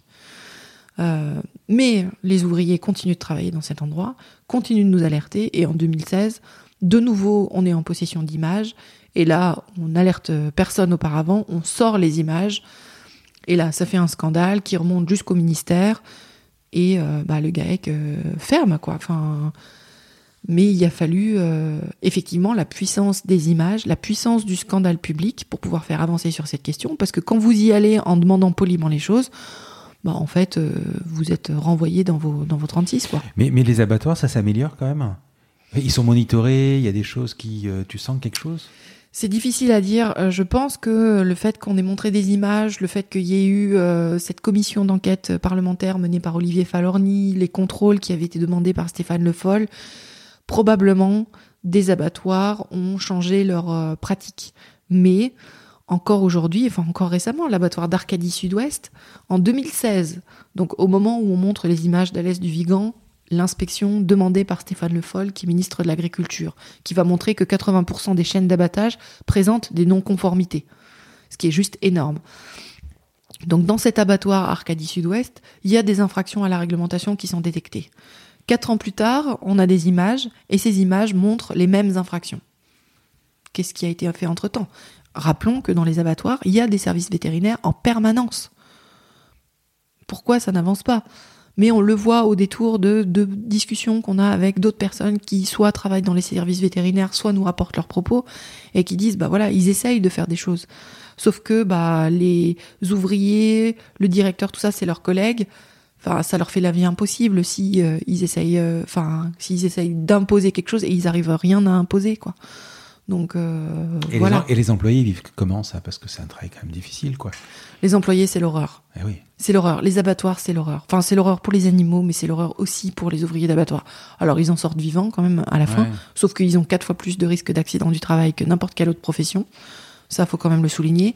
Et puis, 90% d'entre eux souffrent de troubles musculosquelettiques. Et puis, on l'a vu avec euh, Mauricio Garcia Pereira, certains souffrent de, enfin, ont des, ont des troubles psychiques, euh, lui de, troubles post-traumatiques. Et puis, il y a eu un, un très beau reportage euh, documentaire, pardon, qui a été fait, qui a été diffusé par France 2, les damnés des abattoirs, avec bah, des témoignages. On y retrouve Mauricio d'ailleurs, qui témoigne de de ce que vivent justement euh, ces personnes, euh, de, de la carapace qui sont obligées de se fabriquer. Mais vous le retrouvez aussi dans le dans le documentaire Seigneur ou dans celui Entrée du personnel, dans le très bon livre Steak Machine de Ah oui. Geoffrey Le Guilcher, dans le livre Ma vie toute crue de Mauricio Garcia Pereira, dans le livre de Bérangère Le Petit euh, euh, qui avait travaillé quelques semaines chez Doux. Euh, c'est cette même détresse qu'on va re- retrouver chez beaucoup d'ouvriers d'abattoirs qui sont rentrés là un petit peu par intérim parce qu'il y avait du boulot, parce que c'était un peu le seul boulot qui se présentait. Le salaire est moins pire que dans d'autres euh, usines où on travaille aussi à la chaîne. Mais, euh, mais vraiment, travailles vous travaillez dans- dans le froid, dans, Dans le sang, dans, dans, le, sang, dans la merde. Enfin, vraiment, c'est. Et c'est- dans les cris surtout. Et dans la souffrance. Alors, pour ceux qui sont en début de chaîne, les cris, la souffrance et le fait de mettre à mort des animaux qui ne veulent pas mourir. Il y en a un qui témoigne, je crois que c'est dans le film Seigneur, et qui dit Bah, moi, j'imagine que ce sont des boîtes en carton. Euh, Il y en a qui disent Bah, moi, je laisse mon cerveau au vestiaire. Euh, Enfin, voilà, ils se sont fabriqués tout un tas de mécanismes Oui, de défense. c'est même, c'est c'est comme quand tu as une infirmière ou- qui vit en oncologie pour les enfants, enfin qui travaille, et à un moment, elle laisse, tu t'endurcis en fait, tu peux pas. Ouais, mais encore dans la position de l'infirmière, t'es en train d'essayer de le sauver. Enfin, c'est inéluctable, tu peux Ouais. rien faire pour. Alors que là, t'es en train de les tuer. vrai, c'est vrai. Donc ça fait quand même une, Mhm. une différence qui est assez forte, je pense, euh, pour, euh, pour le, le psychisme. Donc euh, l'infirmière, oui, elle doit ne pas se laisser emmener par, par ce, ce, ce, ce malheur, parce qu'elle doit continuer d'avancer pour les autres et continuer de faire son maximum pour accompagner au mieux euh, Mhm. euh, les, les personnes malades, euh, ces patients. De l'autre côté, on est vraiment sur euh, du travail à la chaîne, euh, etc. Mais il y en a. Enfin, leurs leurs témoignages sont, sont vraiment, euh, vraiment poignants, je trouve. euh, euh, et, et on a toujours été euh, prudent quand on a montré les images euh, pour essayer de montrer justement que ce qu'on dénonce, c'est un système, pas des personnes. Que aujourd'hui, euh, notre objectif n'est pas de jeter l'eau propre sur euh, même sur un abattoir ou je sais pas quoi, c'est vraiment juste des des exemples de ce qui se passe pour remettre en cause tout un système qui est basé sur sur sur le, la mort des animaux quoi, enfin tout simplement. Au niveau des, des- caméras, c'est obligatoirement, excuse-moi du terme, des, des images volées? Alors euh, oui, oui, oui, c'est des images volées parce que, en tout cas, les directeurs, propriétaires, présidents, machin, eux, ils ont tout à fait conscience de du fait que quand ces images elles sortent, elles peuvent marquer les esprits et elles peuvent euh, finalement euh, ouvrir les consciences. Et eux, ils ont aucun intérêt à ça. Enfin, c'est Jean-Paul Bigard hein, qui témoigne devant la commission d'enquête parlementaire d'Olivier Falorni là en 2016 et qui dit euh, euh, que dans son entreprise, ils investissent des sommes considérables dans la communication, euh, justement pour faire oublier le lien entre la viande et les animaux. Donc, ils ont vraiment aucun intérêt à ce que ces images elles filtrent et même pas aujourd'hui. Euh, il disait il y a quelques années, on montrait des vaches dans les prés. Euh, maintenant, on le fait même plus. Enfin, les, les, les gens, pour continuer à manger de la viande, ils doivent finalement ignorer ou en tout cas on doit faire reculer le plus loin possible le fait qu'ils sont en train de manger un animal qui a été vivant ou qu'ils sont en train de manger le cadavre d'un animal. Enfin voilà, on dit pas cadavre, on dit viande. Enfin alors que factuellement c'est un, morceau de cadavre qu'on est en train de manger. Et, ah, de toute façon, il y a une politique de l'autruche dans laquelle, quand moi je, vais dire, je vais rencontrer Brigitte d'El 214, si tu vois ce que j'ai lu, les gens me disent non, non, ne me raconte pas, ne me raconte pas, parce qu'à un moment, euh, effectivement, tu manges un cadavre. Alors tu manges un cadavre. Moi, à l'époque, enfin moi, ça fait des années, et des années, mais à l'époque, j'étais petit, je j'étais passionné de pêche, et quand tu vois qu'un poisson que tu pêches, mhm. euh, tu le fais mourir d'asphyxie, parce que c'est ça en fait. Hein. Longuement, d'ailleurs. Plus, plus, euh, plus la, la, la gueule arrachée, voilà. voilà. Et puis, ah non, non, mais c'est quand tu, quand tu matérialise ce qui se passe. C'est, voilà. euh, quand vous, on parle d'images de, volées ou, quoi, euh, forcément, à un moment, Sébastien ou l'équipe d'enquêteurs, il y a, y, a, y, a, y a, régulièrement euh, un passage case, case police ou quand tu viens chez moi, que tu, enfin, si moi j'ai un abattoir, tu, tu me prends des images, je porte plainte automatiquement. Alors oui, il y a des plaintes automatiquement posées mmh. euh, contre L214. Mmh. Euh, bah, Sébastien, lui, a fait effectivement euh, les frais à un moment d'une garde à vue et, et d'une condamnation pour violation de propriété privée pour l'abattoir de Houdan, quand ils se sont fait attraper en, en flagrant délit d'entrée de, dans l'abattoir. Euh, pour aller pour aller chercher des caméras qui avaient mmh. été qui avaient été posées par par un lanceur d'alerte. Enfin voilà, l'histoire est un peu, un peu complexe, mais euh, voilà, c'est à ce moment-là, lui entre dans cet abattoir sans autorisation. Euh, et il prend non euh, une amende de 6 000 euros, dont 5 000 avec sursis, et le compagnon de route aussi. Donc voilà. Bon, pour le moment, il n'y a aucun membre qui a eu une condamnation de prison avec sursis. Non, non, non. Ce que je veux dire, c'est que si à un moment il y a ça qui peut arriver, mhm. ça pourrait freiner la récidive?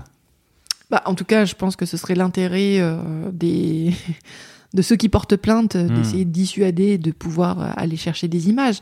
Mais quelque part, avec la cellule Déméter aujourd'hui, avec cette convention gendarmerie, euh, FNSEA jeunes agriculteurs, c'est ce qu'ils essayent de faire, c'est-à-dire de nous intimider en disant attention, le moindre faux pas, la moindre illégalité qu'on va constater, vous allez de toute façon passer en audition, etc. Et aujourd'hui, on a de plus en plus d'auditions. Euh, qui essaye de euh, nous intimider, d'essayer de nous faire dire dans quelles conditions on a obtenu telles images. Hmm. Voilà, et effectivement, nous, on va rester euh, sur nos gardes par rapport à, par rapport à tout ça, puisque leur objectif, très clairement, c'est qu'il n'y ait plus de débat. Enfin, dans, dans, les termes même, dans le dossier de presse qui a lancé cette convention, cette cellule d'émetteurs, cette convention gendarmerie syndicats agricoles et pas tous les syndicats agricoles. Hein, c'est vraiment quelque chose de totalement partial. Euh, puisque c'est euh, FNSEA Jeunes Agriculteurs qui défendent l'agriculture intensive, par exemple. La Confédération paysanne n'y est pas.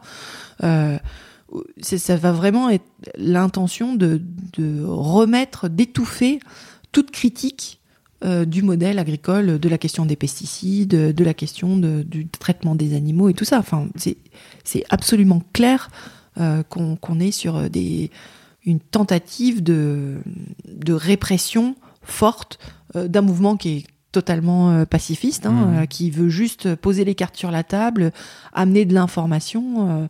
donc ça va à l'encontre de libertés fondamentales. Nous aujourd'hui, quand on passe en audition, bah, on se dit bah c'est quoi le secret de l'instruction du coup? Est-ce que les gendarmes à qui on parle là, ils vont faire un rapport à la FNSEA et aux jeunes agriculteurs? Enfin c'est quoi le deal entre les deux? Donc vraiment il y a, y a une question là de démocratie qui est clairement posée. Et en même temps, vous pouvez vous, vous mettre partie civile, porter plainte vous-même? Oui, oui, oui, tout à fait. Donc, hmm. euh, c'est un volet chez vous. Voilà, oui, c'est un volet chez nous où quand on a des images, euh, bah, de toute façon, quand on a des images, déjà, on va s'assurer qu'on a les preuves de d'où ça vient, de quand est-ce que ça a été euh, pris comme image, etc. Il y a vraiment un gros travail de vérification quand les images nous arrivent. Et puis, euh, recherche documentaire dans les textes euh, réglementaires, euh, dans les, les textes des, filières, etc. Enfin, on, va chercher à analyser les images qu'on a sous les yeux. Et donc, effectivement, on va détecter des infractions à la réglementation et du coup, on va demander à la justice de déterminer les responsabilités. Déjà, est-ce qu'il y a infraction, est-ce qu'il n'y a pas? Et les responsabilités. Est-ce que c'est euh, la responsabilité, par exemple, pour les abattoirs, de la direction de l'abattoir? Est-ce que les services vétérinaires, euh, il y a quelque chose dedans? Est-ce que euh, c'est de la responsabilité de l'ouvrier lui-même? Donc voilà. Et par exemple, pour l'abattoir de Houdan, où Sébastien prend cette, condamnation, par ailleurs, le jugement qui va arriver derrière, le directeur de l'abattoir est effectivement reconnu coupable, le gars des services vétérinaires aussi, et puis euh, quelques ouvriers dans une moindre mesure. Mais du coup, c'est ça l'objectif, c'est aussi de montrer la responsabilité des abattoirs. Et même, pour nous, c'est vraiment important, dans le cadre de ces enquêtes, de montrer que justement la responsabilité ne repose pas sur les ouvriers, mais repose bel et bien, la majorité du temps, sur la direction sur les services vétérinaires qui ne remplissent pas leur rôle et qui ne posent pas suffisamment fort les limites à ce que peuvent endurer les animaux. Père Dodu, Cochonou, Enaf, euh, Charal, tout ce, tout ce qui compose le paysage des industriels, des gros industriels, j'ai remarqué qu'il y a plus ce storytelling où tu as... Euh, alors, euh, c'est la vache toute mignonne qui gambade et boum, elle se retrouve euh, dans la barquette. ça, c'est, une, une, réelle évolution. J'ai même vu sur certains sites comme celui de Charal ou de Père Dodu, on, parle, on commence à parler de bien-être animal. Bon, d'un autre côté, l'abattoir, qu'on le veuille ou pas, ça sera jamais une partie de plaisir. Ah oui, c'est complètement fou de parler de bien-être animal. C'est vraiment une histoire qu'on se raconte. Enfin, c'est comme le Père Noël. Oui. C'est vraiment euh, un conte de fées qu'on essaye de se raconter. Pourquoi on parle de bien-être animal? Est-ce qu'on parle du bien-être animal euh, quand on parle des renards qui sont dans la nature? Alors on va dénoncer euh, les conditions de chasse et tout ça, mm. mais est-ce qu'on est en train de parler du bien-être animal quand on parle de ces animaux, euh, des animaux sauvages? Bah non, pas du tout. Bien-être animal, on a inventé ce concept justement pour essayer de s'inventer des excuses sur en fait toutes les ignominies qu'on fait subir aux animaux. Enfin, à partir de quand on parle de bien-être animal Quand on sépare un petit d'avec sa mère? par exemple pour les vaches laitières, pour les brebis avec les agneaux, pour les chevreaux avec les chèvres. Enfin, à quel moment il est là le, bien-être animal? Euh, de la même façon, quand vous avez des poules pondeuses élevées par centaines, par milliers, enfin, il est, il est où le bien-être animal? Enfin, on peut parler de bien-traitance hein, dans le cadre mmh. où euh, on n'est pas en train de les de, de, de, de, les battre ou de leur donner des coups ou quoi. Enfin, il y a pas, il y a pas. Mais structurellement, enfin, on a un système qui est absolument ignoble, quoi. Enfin, tout simplement. Euh, et on va parler de bien-être animal, effectivement, on va s'inventer des définitions, des machins. Ils doivent trembler quand vous vous intéressez à eux. Ah bah, je sais pas s'ils tremblent, mais en tout cas, euh, oui, enfin, nous, ça nous intéresse. voilà, non, non, mais bien sûr. Non, non, mais ce que je veux dire, à un moment, ils doivent quasiment dire non, mais c'est pas vrai, c'est de la fake news ils doivent vous dire ces images-là, c'est pas vrai, c'est pas possible. Bah, ça a souvent été les premières réflexions euh, qu'on a. Euh, bah non, c'est pas vrai. Oh bah non, c'est l'exception. Enfin, quand on a commencé à montrer les images d'abattoirs, quand on a montré l'image d'Alès, les images d'Alès, euh, la première réaction, ça a été de dire bon bah c'est juste dans cet abattoir et puis c'est pas c'est pas vrai et tout ça.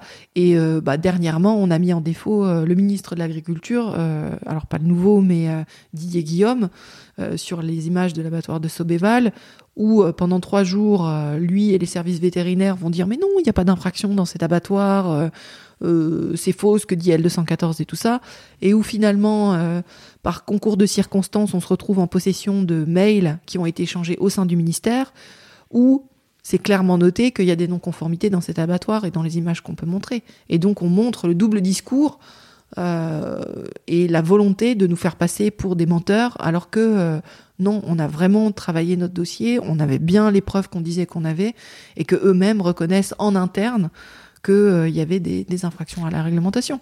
Donc euh, c'est exactement ça. Et les, euh, et les professionnels, eux, ils ont tout intérêt à dire que le bien-être animal, c'est important. Et d'ailleurs, au, au, niveau politique aussi, tout le monde dit le bien-être animal, c'est important. Et pourtant, depuis des années, on n'a aucune avancée législative sur ce terrain-là alors même que c'est important, c'est un sujet majeur.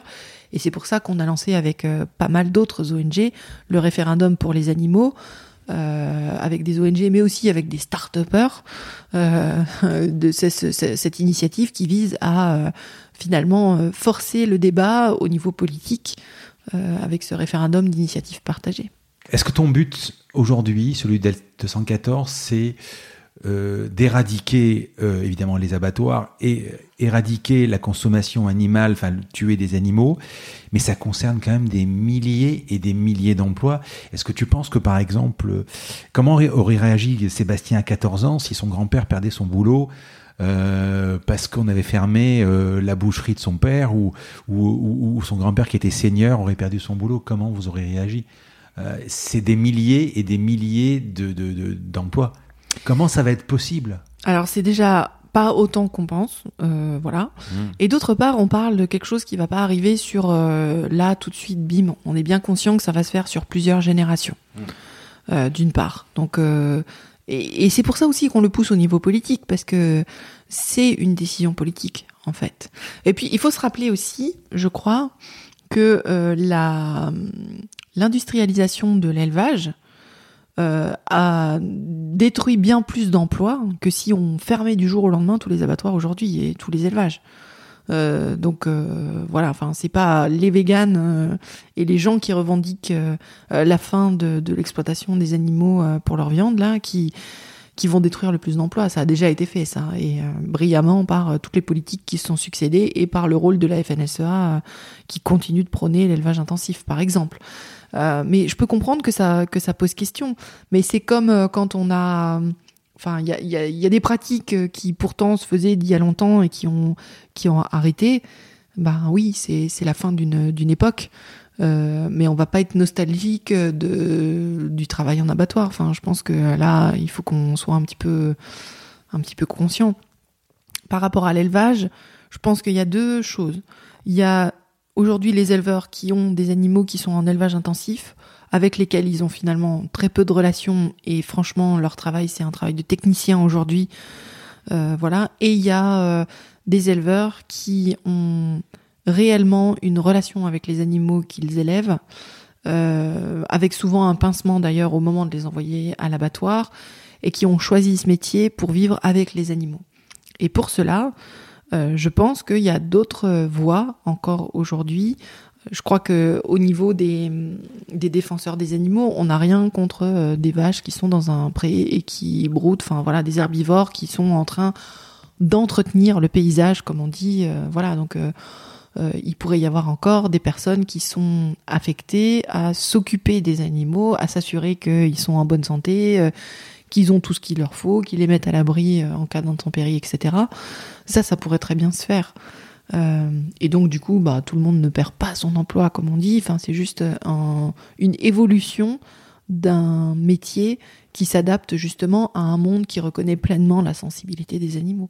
Mais ça, c'est pour ça, enfin, que nous, on veut souhaiter, on souhaite un débat qui soit le plus large possible avec l'ensemble des, des parties prenantes, de façon à ce que on puisse avancer ensemble et tracer un chemin qui laisse personne au bord, quoi. Enfin, c'est très clair pour nous. Quand vous envoyez un email euh, à une marque pour vous renseigner ou une enseigne et qu'elle ne répond pas, euh, qu'est-ce que vous faites? Enfin, à un moment, vous vous intéressez à une enseigne, par exemple. Mhm. Prenons le cas de Lidl, c'est la, dernière. Par exemple. Par exemple, c'est la dernière pub qui passe. Donc vous avez détourné. Euh, c'est quoi le patron? Enfin, je sais plus comment. Allô patron? Allô patron. Voilà, vous avez détourné.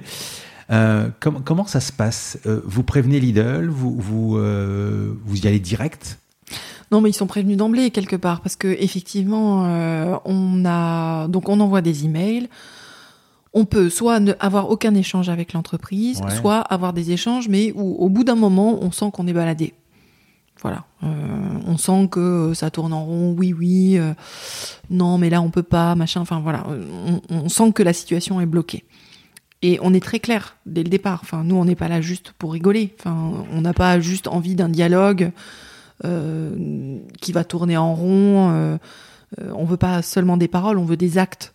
Et donc, effectivement, à partir du moment où les actes ne sont pas posés, bah, on va lancer une campagne publique de façon à, informer tout un chacun du fait que les entreprises ne s'engagent pas sur quelque chose qui est pas, enfin, on demande pas la lune, hein. voilà. Donc, bah, une entreprise qui refuse de s'engager à bannir les œufs de poule pondeuse élevés en cage ou qui refusent d'avancer, de faire reculer la cruauté qui est faite aux poulets dans leurs conditions d'élevage et d'abattage, bah oui, ça, on va le dire publiquement au bout d'un moment.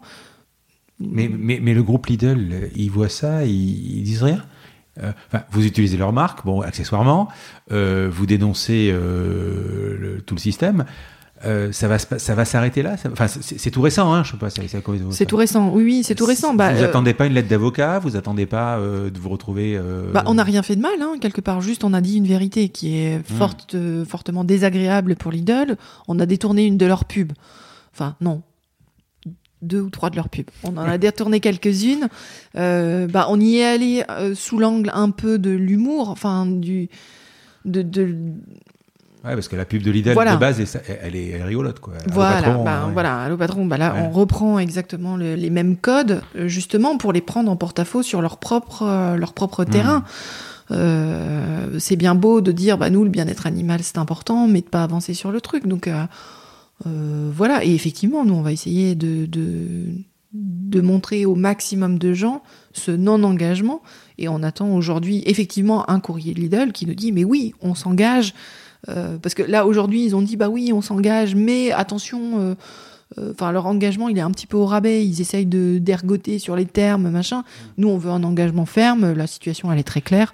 Il n'y a pas à ergoter dessus. Donc ce courrier on l'attend. Et s'il y a un courrier d'avocat qui nous accuse de bah je sais pas trop quoi parce que enfin j'ai l'impression qu'on est dans notre bon droit euh, euh, dans cette situation là bah on, on s'expliquera devant les tribunaux. Est-ce qu'il pourrait exister un label euh, plus plus? Parce que j'ai l'impression que le label rouge, tout ça, ça, ça sert à rien en fait. C'est juste. euh, Euh, ça sert à quoi un label rouge? Bah, un label rouge, euh, ça dépend euh, pour quels, quels animaux, mais ça peut garantir que les animaux ont eu accès à l'extérieur. Ce qui, Hmm. quand même, dans leur vie, fait que c'est quand même moins pire que d'être gardé dans une cage, par exemple. Pour les poules pondeuses, en label rouge, elles ont quand même un accès à l'extérieur.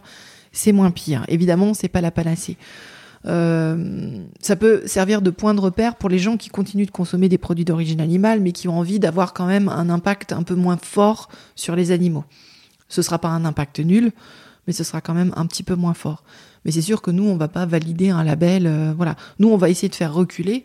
Par exemple, quand les hum, entreprises s'engagent sur l'European Chicken Commitment, c'est juste qu'on essaye de euh, de limiter la casse. C'est-à-dire, on, on- on fait reculer la maltraitance structurelle qui est imposée aux animaux. Et c'est comme ça qu'on va faire reculer petit à petit, euh, euh, voilà, et, et on mène en parallèle le travail d'information sur euh, une autre façon de s'alimenter qui n'utilise absolument pas les animaux. Mais en 10 ans, 12 ans, ça s'est quand même amélioré, ça n'a pas empiré en fait. C'est difficile de dire parce Hmm. que à la fois euh, la consommation de viande baisse en France a priori, euh, mais euh, Enfin, entre la vache folle et euh, la grippe aviaire, etc., à un moment, de toute façon, ça va baisser. Oui, d'autant qu'on risque de reprendre un virus dans. Enfin voilà, l'alerte elle est donnée depuis des années par les scientifiques sur les virus d'origine animale, les, les zoonoses, tout ce qui Hmm. peut nous arriver par ce biais-là. Que euh, bah, dans les élevages, c'est des véritables incubateurs à nouveaux pathogènes. Euh, donc euh, fatalement, enfin c'est des bombes sanitaires, hein, euh, Hmm. très très clairement. Là, le coronavirus, il nous arrive par l'intermédiaire d'un animal sauvage. Pangolin Mais euh, alors soit le pangolin, enfin plus très clairement la chauve-souris a priori, mais enfin voilà, il y a débat encore pour savoir d'où ça nous arrive, mais en tout cas ça nous arrive par les animaux et aujourd'hui on a 75% des maladies émergentes humaines qui viennent en fait des animaux.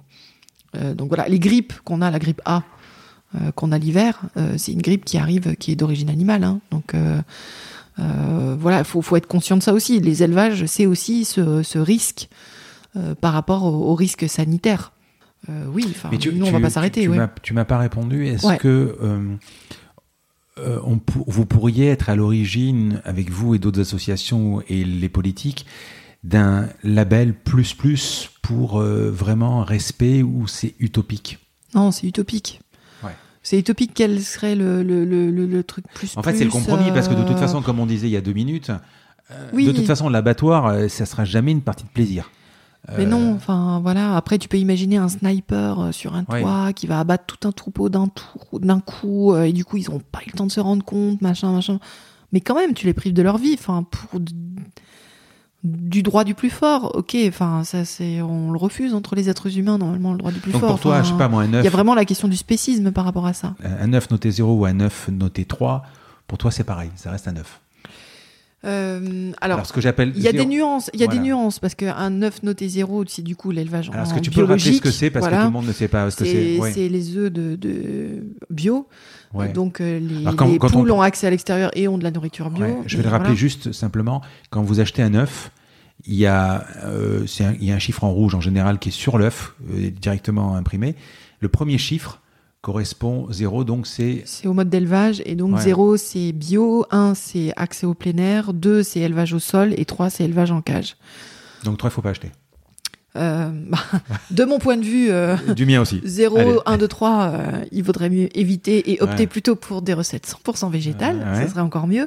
Mais si euh, on n'est pas décidé à arrêter de consommer des produits d'origine animale, effectivement, il vaut mieux se tourner vers des modes d'élevage qui sont moins pires pour les animaux. Hmm. Mais voilà, il faut être conscient que au bout d'un an de ponte, ils partent à l'abattoir. Alors il y a le pool house là qui émerge où euh, ils envoient pas les poules à l'abattoir euh, après euh, cette période de ponte.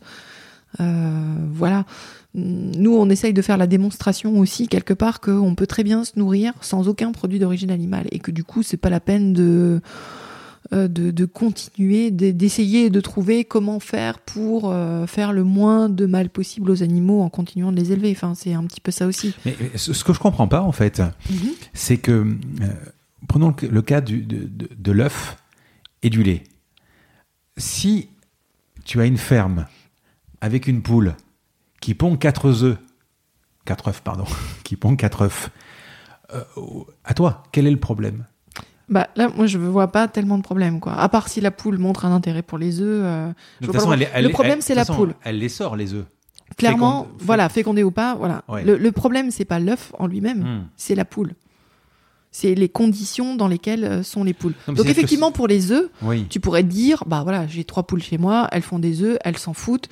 Il n'y a pas de problème éthique par rapport à la consommation de ces Y œufs. compris le lait. Bah pour le lait, c'est quand même, euh, il faudrait que tu laisses le veau euh, euh, avec sa mère et que tu tires juste toi le, le, le verre que tu as.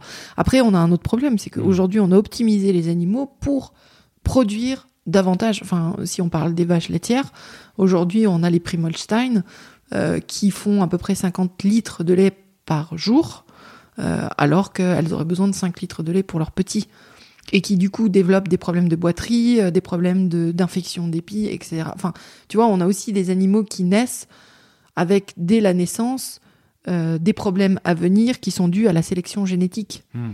Donc il y a aussi ce, ce- ce sujet-là en fait euh, par rapport euh, à obtenir du lait, parce que le lait, bah théoriquement, il est pour pour leurs petits. Hmm.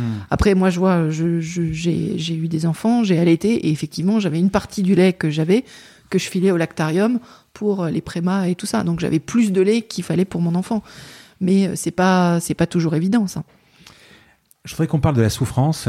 Donc, en droit français, l'animal n'est pas défini, mais on fait référence à un être sensible. Mhm. Euh, ce qui fait que le débat prend de l'ampleur. On a de plus en plus de sensibilité à la cause animale, et notamment des- à des notions comme, euh, alors notions que j'ai appris, comme la nociception, la souffrance et la sensibilité.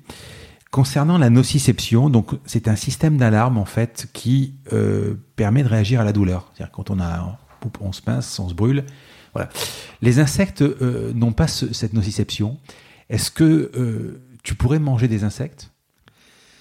Alors, pour les insectes, euh, j'ai l'impression que les recherches, elles en sont à leur balbutiement.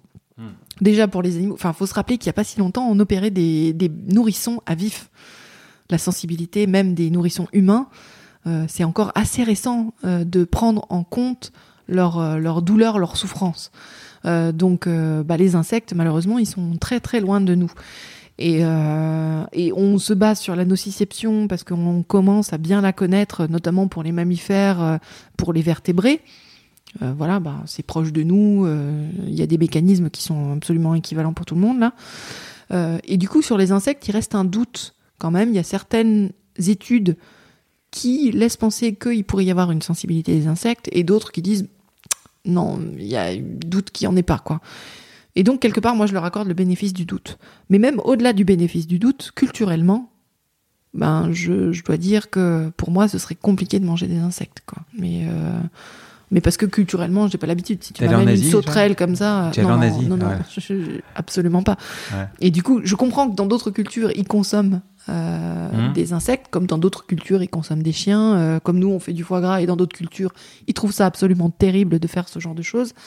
Euh, mais je, il y a, y a, encore un doute. Justement, c'est ce critère de sentience, c'est-à-dire est-ce que, enfin, comment alors, tu peux expliquer ce que c'est la sentience Alors la sentience, c'est cette capacité à ressentir des émotions, euh, à se, ouais, c'est ressentir des émotions parce que sensibilité, euh, voilà, les capteurs. Enfin, moi qui viens de l'électricité, euh, un, un, capteur de mouvement, bah, il, a une sensibilité. Enfin voilà, il est hmm. sensible à la lumière. Bon, mais ça, ça ne fait pas cette, cette capacité à, à, ressentir des émotions, à manifester euh, l'envie de vivre, à, à, à, avoir sa personnalité propre et tout ça. Donc euh, ça, c'est vraiment la sentience. Euh, et du coup, il faut se poser la question dans notre, dans notre raisonnement, quels sont les, les individus, du coup, qui ont cette capacité de sentience? Aujourd'hui, c'est très clair pour l'ensemble des vertébrés et pour un certain nombre d'invertébrés. On a même la déclaration de Cambridge de 2012 qui parle de conscience.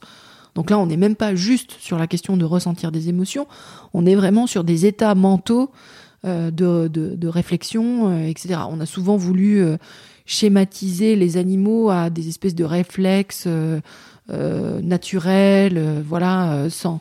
Non, les animaux aussi, ils ont des formes de réflexion, etc., etc. Euh, Ce que tu veux dire, c'est quand ils vont dans l'abattoir, ils sentent la mort? Oui, certains sentent la mort de, hmm. façon très claire.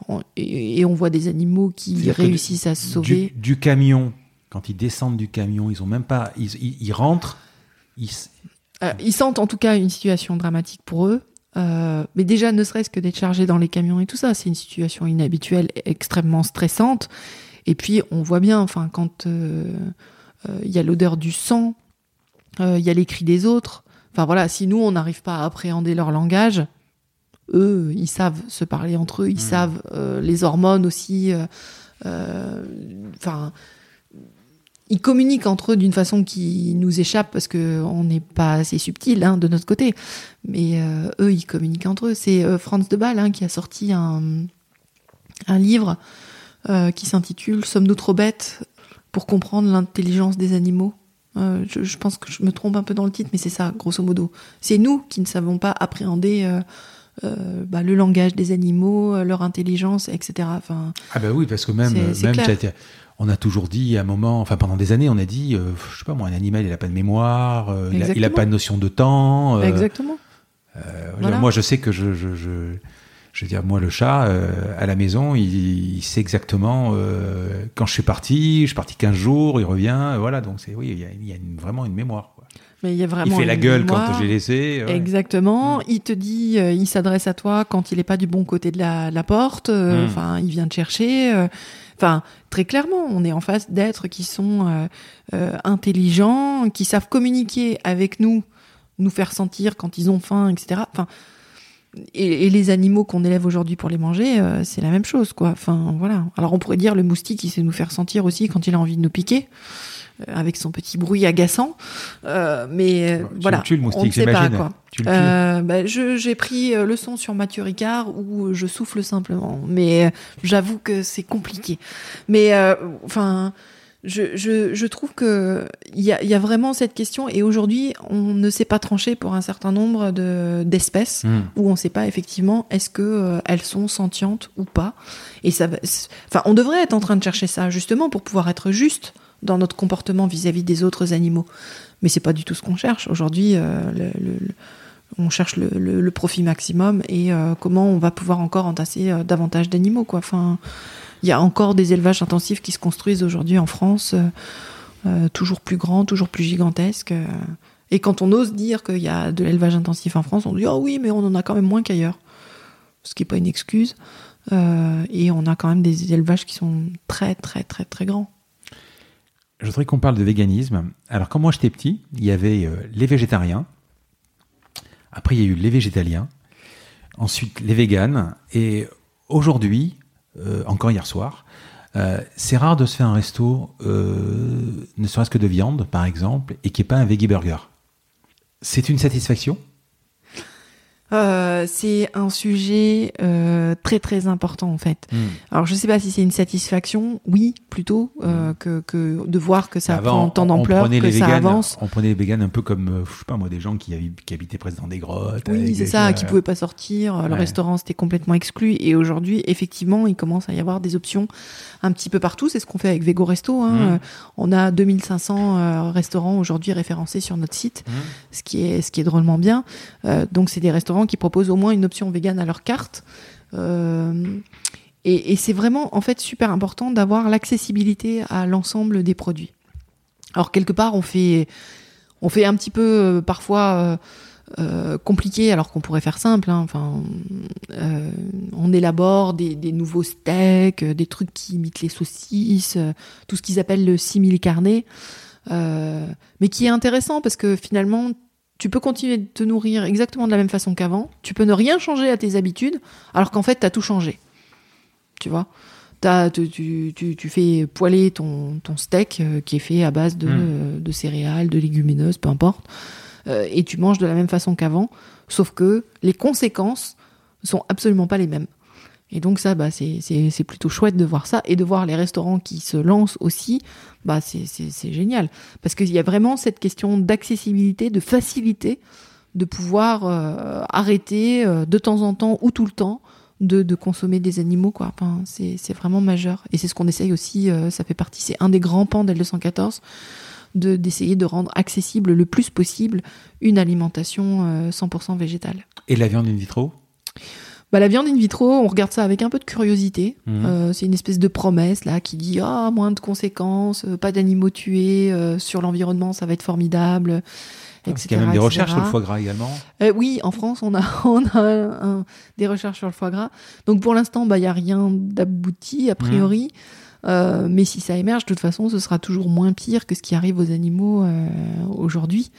Donc, Et tu, co- bon, tu, voilà, tu as déjà, voir. tu as déjà mangé du Beyond Meat ou du euh, Impossible Burger, par exemple? Ah oui, mais qui sont du coup euh, faits à partir de végétaux. Mhm. Donc on n'est pas sur, du tout sur la viande cellulaire. Ouais, mais tu retrouves ce goût de la viande. Eh bien, je pense pas. Enfin, j'en sais rien. J'avoue que je ne sais Moi, pas. je te le dis. euh, ouais. À la première fois que Ouais. j'ai goûté des fausses saucisses, donc c'était il y a Mm. quelques années, je me suis précipitée chez mes parents en leur disant Regardez, ils ont euh, fait, c'est exactement pareil et tout ça. Et en fait, ça faisait déjà, je pense, 10 ou 15 ans que j'avais pas mangé de viande. Mhm. Et quand ils ont goûté, ils ont dit Non, tu t'es mignonne, mais ça ressemble pas du tout. donc du coup, je m'en méfie aujourd'hui. Euh, mais c'est vrai qu'il y a des gens qui se font bluffer. Nous-mêmes. euh, Moi, moi, je peux te le dire parce que moi, j'ai Ah mangé, ouais. mangé aux États-Unis un Impossible Burger sans le savoir. Ouais. Et pour moi, je pensais que je mangeais de la viande. Et je savais pas. Ok. Mm. Et nous, on a bluffé aussi. On est un petit peu machiavélique aussi par moment. On a fait une expérience à Clermont-Ferrand. Mhm. Euh, on avait pris des, des, des faux nuggets de poulet. On avait pris des aiguillettes fausses, pareil. Pas, pas un poulet euh, à l'intérieur. Et en fait, on a fait croire aux gens qu'ils étaient en train de manger du poulet. Donc, on leur présentait le truc, on leur demandait de goûter, en leur disant que c'était une nouvelle marque euh, de poulets qui ont été élevés en Auvergne, euh, voilà, plein air, machin, vraiment le truc tip top, tip top. Et tous les gens ont réagi en disant ah très bon, ah bah oui, on sent bien euh, le, côté terroir, machin, nanana. alors qu'ils étaient en train de manger. et voilà, et quand on leur a dit, ils ont dit mais non, mais c'est pas possible. Et il y en a un qui a dit bon le nuggets d'accord, mais les aiguillettes c'est bien du poulet. Non, c'était pas du poulet non plus. Donc on mange beaucoup aussi avec nos représentations. Si tu penses que tu es en train de manger du poulet, euh, du steak ou je sais pas quoi, ben tu- voilà, tu vas tu, tu vas le tu vas le consommer et tu vas te dire bah oui, j'ai mangé j'ai mangé du steak. Il y a des gens qui se sont fait avoir par exemple à Paris, il y a des restaurants où ils imitent pas mal euh, la viande. C'est le cas du Tianyang par exemple qui fait de la nourriture euh, asiatique. Et il y a des gens qui se font avoir, parce que c'est écrit végétarien sur la porte, mais après, quand tu, quand tu commandes, bah, tu fais pas forcément gaffe. Et euh, bah, il y a des, des gens qui, se, qui, sont bluffés, en fait, par euh, effectivement euh, un équivalent de texture, de, de, de, choses comme ça, où tu as l'impression de manger la même chose ou pas. Moi, quand on a commencé à. à un moment, j'ai invité ma tante à venir manger chez nous. On avait fait des lasagnes et on avait découvert les protéines de soja texturées. Et j'en avais mis dans les lasagnes. Et elle a mangé, puis elle m'a dit Ah bah tiens, je savais pas que vous remangiez de la viande. Bah non, en fait, t'as pas remangé de la viande.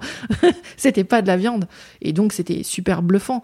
Donc, effectivement, on mange beaucoup avec nos représentations. Et, du coup, euh, le, le, le, fait de continuer aujourd'hui de tuer des animaux pour les manger, enfin, ça tient même pas au niveau euh, culinaire en disant ah non, on va perdre vraiment quelque chose, euh, machin. Nous, ça a été notre raisonnement. Quand on, quand on a décidé d'arrêter les manger les animaux, on s'est dit on fait une croix sur la gastronomie mais on s'est planté, mais à un niveau abyssal. Enfin, vraiment, on s'est, vraiment trompé. Aujourd'hui, on se régale. Euh, voilà, enfin, on n'a rien perdu du tout. Voilà, on a, on a, on a tout gagné au contraire. Et si on va au resto, euh, tu, tu euh, et que je suis en face de toi, je mange une entrecôte, ça te, ça te gêne, ça te dérange, tu manges pas avec moi, tu me regardes comme si je suis quelqu'un qui a rien compris ou tu es, enfin, je sais pas. Non, je. Parce qu'en fait, vous, vous ne faites pas que des restos véganes. Vous, avec des copains, vous pouvez faire des restos. Bien sûr, bien sûr, bien sûr. Euh, bah, jusqu'à mes moi, 20 j'ai l'impression, excuse-moi, hein, j'ai l'impression que quand je fais quelqu'un euh, qui pourra, par exemple, être euh, être vegan, de faire quelque chose de mal, quoi. Alors, c'est dans ta tête, monsieur Twiggy. En tout cas, en ce qui me concerne, j'ai mangé de, ma, de, la viande jusque mes 20 ans. Mmh. Euh, et encore aujourd'hui, je ne mange pas de viande parce que j'ai conscientisé le fait que c'était le cadavre d'un animal et hmm. que euh, le manger symboliquement, euh, c'était considéré qu'effectivement c'était sa place, quoi. Mais je n'ai pas de dégoût par rapport par rapport à la viande. Mes enfants, en revanche, n'ont jamais mangé de viande et pour eux, c'est grosso modo comme moi manger un insecte, c'est pas dans ma culture. Hmm. Et du coup, j'aurais beaucoup de mal à le faire. Et pour eux, vraiment, manger de la viande, c'est manger le morceau d'un cadavre. Et du coup, ça leur fait absolument pas euh, envie. Et je sais que mes enfants ont été gênés à des moments euh, par euh, d'autres personnes qui mangeaient de la viande devant eux. Notamment, je me rappelle d'un repas de famille où ma grand-mère a commencé à découper un rôti et où, tu sais, il y a le jus qui coule, mmh. qui est couleur sang et où, pour mon fils, il est devenu blême et ça a été vraiment très dur pour lui. Et tes parents, ils mangent euh, de la Mes viande Mes parents euh, continuent de manger de la viande, mes sœurs. Euh, C'est-à-dire qu'à Noël, il n'y aura pas de foie gras sur la table pour vous? Alors, non, parce que comme je l'ai dit, on est dans une famille qui est absolument formidable et en fait, tout le monde va manger vegan à cette occasion-là. Et, du coup, voilà. Mais ça, ça nous est arrivé effectivement de nous retrouver en repas de famille où les autres personnes mangent des animaux et, et où pour nous c'est pas c'est pas compliqué. Alors chacun fait ce qu'il veut, oui, mais en fait euh, euh, ça a des conséquences sur les autres, on le sait, mais c'est pour ça qu'on se place sur un terrain politique, c'est-à-dire que hmm. c'est finalement pas les actes individuels des uns et des autres, et quand on est à table avec d'autres personnes, c'est pas là où ça se joue. Ça va être plutôt au niveau politique d'obtenir le fait que bah, y ait des options euh, véganes dans la restauration collective, euh, le fait de, faire prendre conscience à l'ensemble des gens, que ce soit une démarche volontaire, de se dire tous ensemble, mais oui, on arrête, on arrête ces choses-là. Comme on a arrêté dans le passé d'autres choses, comme euh, euh, comme les femmes ont obtenu le droit de vote parce que c'était complètement euh, injuste, complètement stupide que les femmes n'aient pas le même poids politique que les hommes. Enfin, et, on est encore qu'au balbutiement. Enfin, quand on voit toutes les discriminations encore faites aux femmes, c'est juste pas possible. si on l'a bien à l'esprit que égalité machin dans les faits, c'est encore pas le cas. Donc même si aujourd'hui il y a beaucoup de gens qui disent effectivement ce qui arrive aux animaux, c'est totalement injuste, euh, on devrait changer tout ça, bah, ça ne veut pas dire que nos pratiques, euh, elles vont changer là tout de suite, quoi. En même temps, euh, on est encore dans une société où manger de la, viande, c'est de la norme. Mais c'est ça, c'est culturellement, mmh. culturellement aussi. Mmh. Enfin voilà, on est on baigne là-dedans. Et on baigne là-dedans d'autant plus qu'on a des lobbies qui sont extrêmement puissants et qui euh, font bah, leur travail de lobby d'essayer de, maintenir le statu quo par rapport à ça. Enfin, les brochures euh, de, culture viande, d'Interbev, on va les retrouver euh, dans les animations dans les écoles, on va les retrouver dans les cabinets médicaux. on sait qu'ils ont l'oreille attentive du, du, ministère de l'Agriculture, du gouvernement.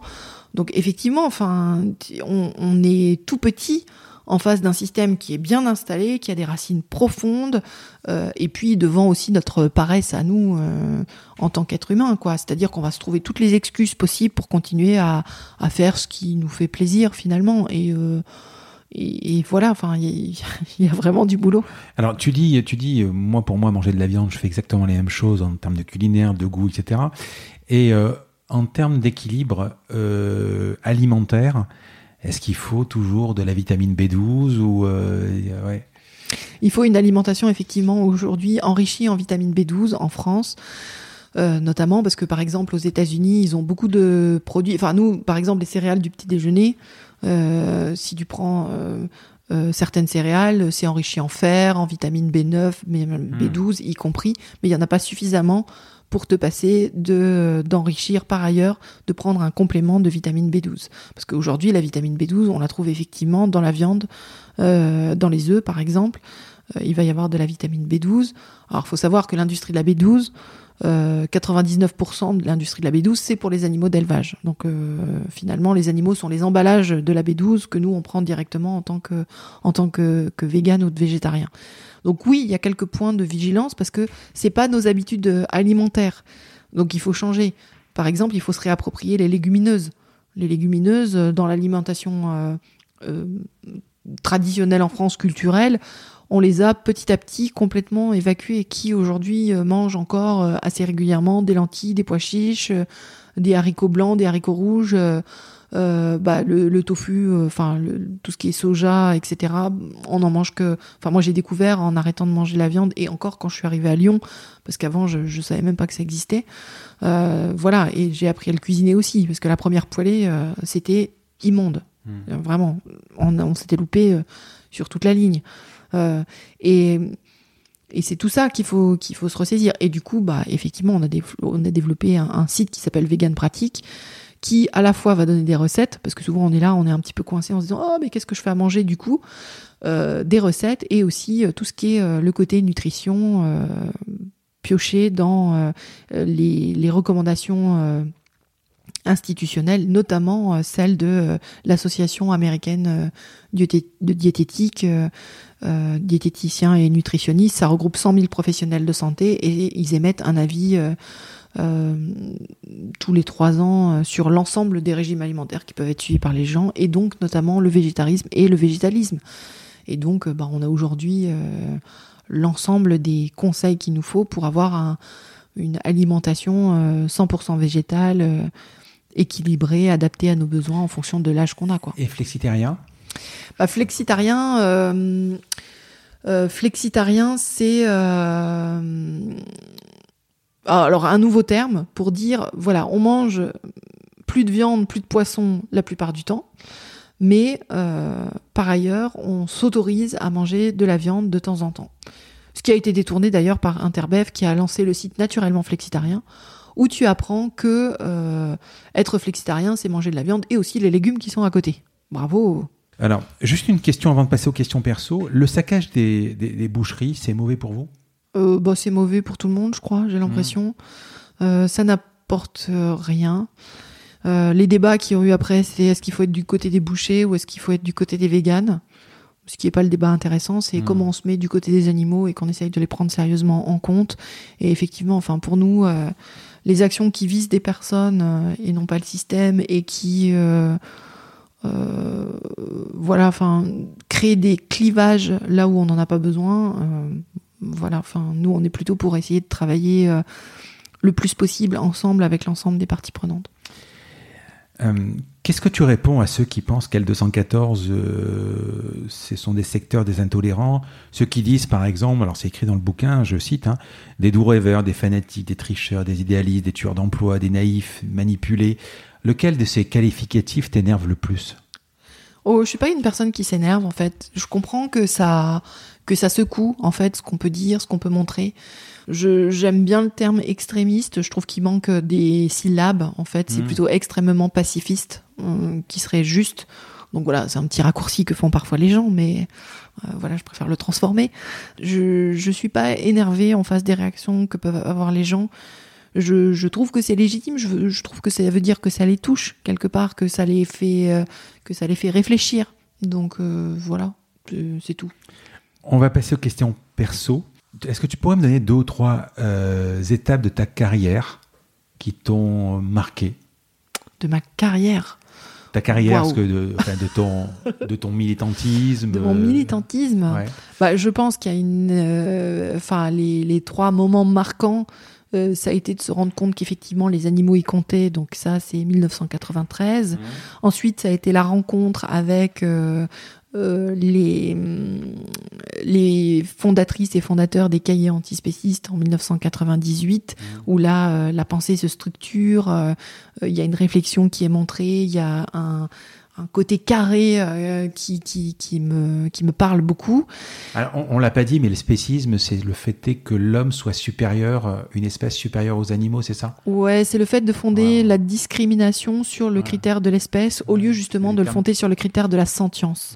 C'est des termes qui reviennent régulièrement. C'est des termes qui reviennent régulièrement et que j'invite à explorer parce que souvent ils sont donnés par nos détracteurs Mm.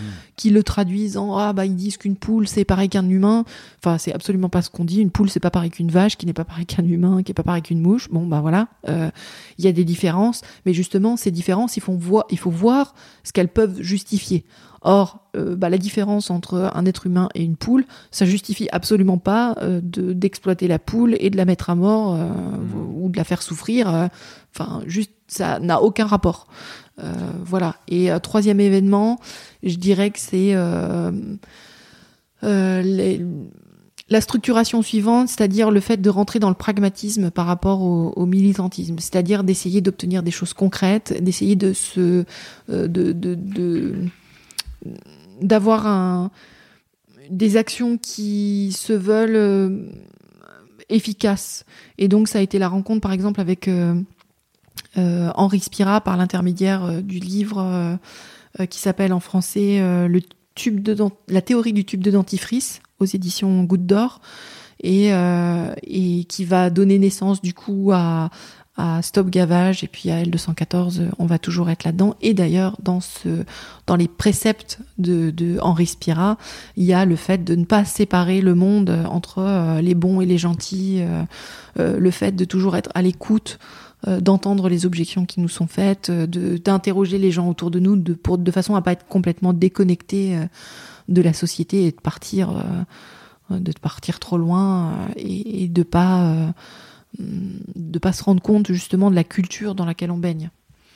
Quand on est à fond dans une cause, euh, est-ce que tu peux te détendre avec, un, avec un- une série télé, un film, un, ro- un roman? Ah oui oui bien sûr. Ouais, ouais. Tu fais pas que voilà, tu fais pas que te former. ouais.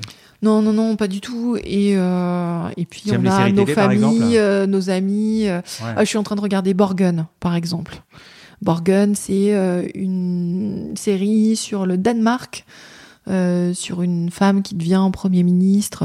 Enfin, je, Sur quel- sur quel, voilà, sur Netflix. Netflix. Voilà, mais que j'avais déjà découvert avant. Puis là, il y a une nouvelle saison qui est sortie. Donc voilà, ça peut être des choses comme ça, mais ça peut être des choses complètement. euh, Enfin, tu pourrais enfin, voir un Homeland voilà. ou je sais pas quoi. moi, je pourrais voir, oui, bah, Homeland, j'aime beaucoup. Euh, je, mais je, je, j'ai beaucoup aimé Harry Potter aussi, que, euh, voilà, si, si je tombe malade, c'est la série qu'on regarde, euh, Le film. voilà, le film qu'on regarde euh, je- quand, dans ce cas-là, j'aime beaucoup les, les romans noirs, euh, notamment de Camilla Lasberg, euh, Hmm. voilà, Suédois. suédois, euh, enfin, Les Millennium et tout voilà. ça. ouais. Oui, oui, c'est un petit peu. Je suis plutôt bon public, je crois, euh, dans, dans, dans ce que je. Et puis je suis, j'adore les, les dessins animés. Voilà, tout ce qui est tout ce qui est Pixar et choses comme ça. Ah. Monstres et compagnie, c'est c'est mon préféré. Où on transforme, par exemple, euh, la peur euh, en en rire. Voilà, en- voilà.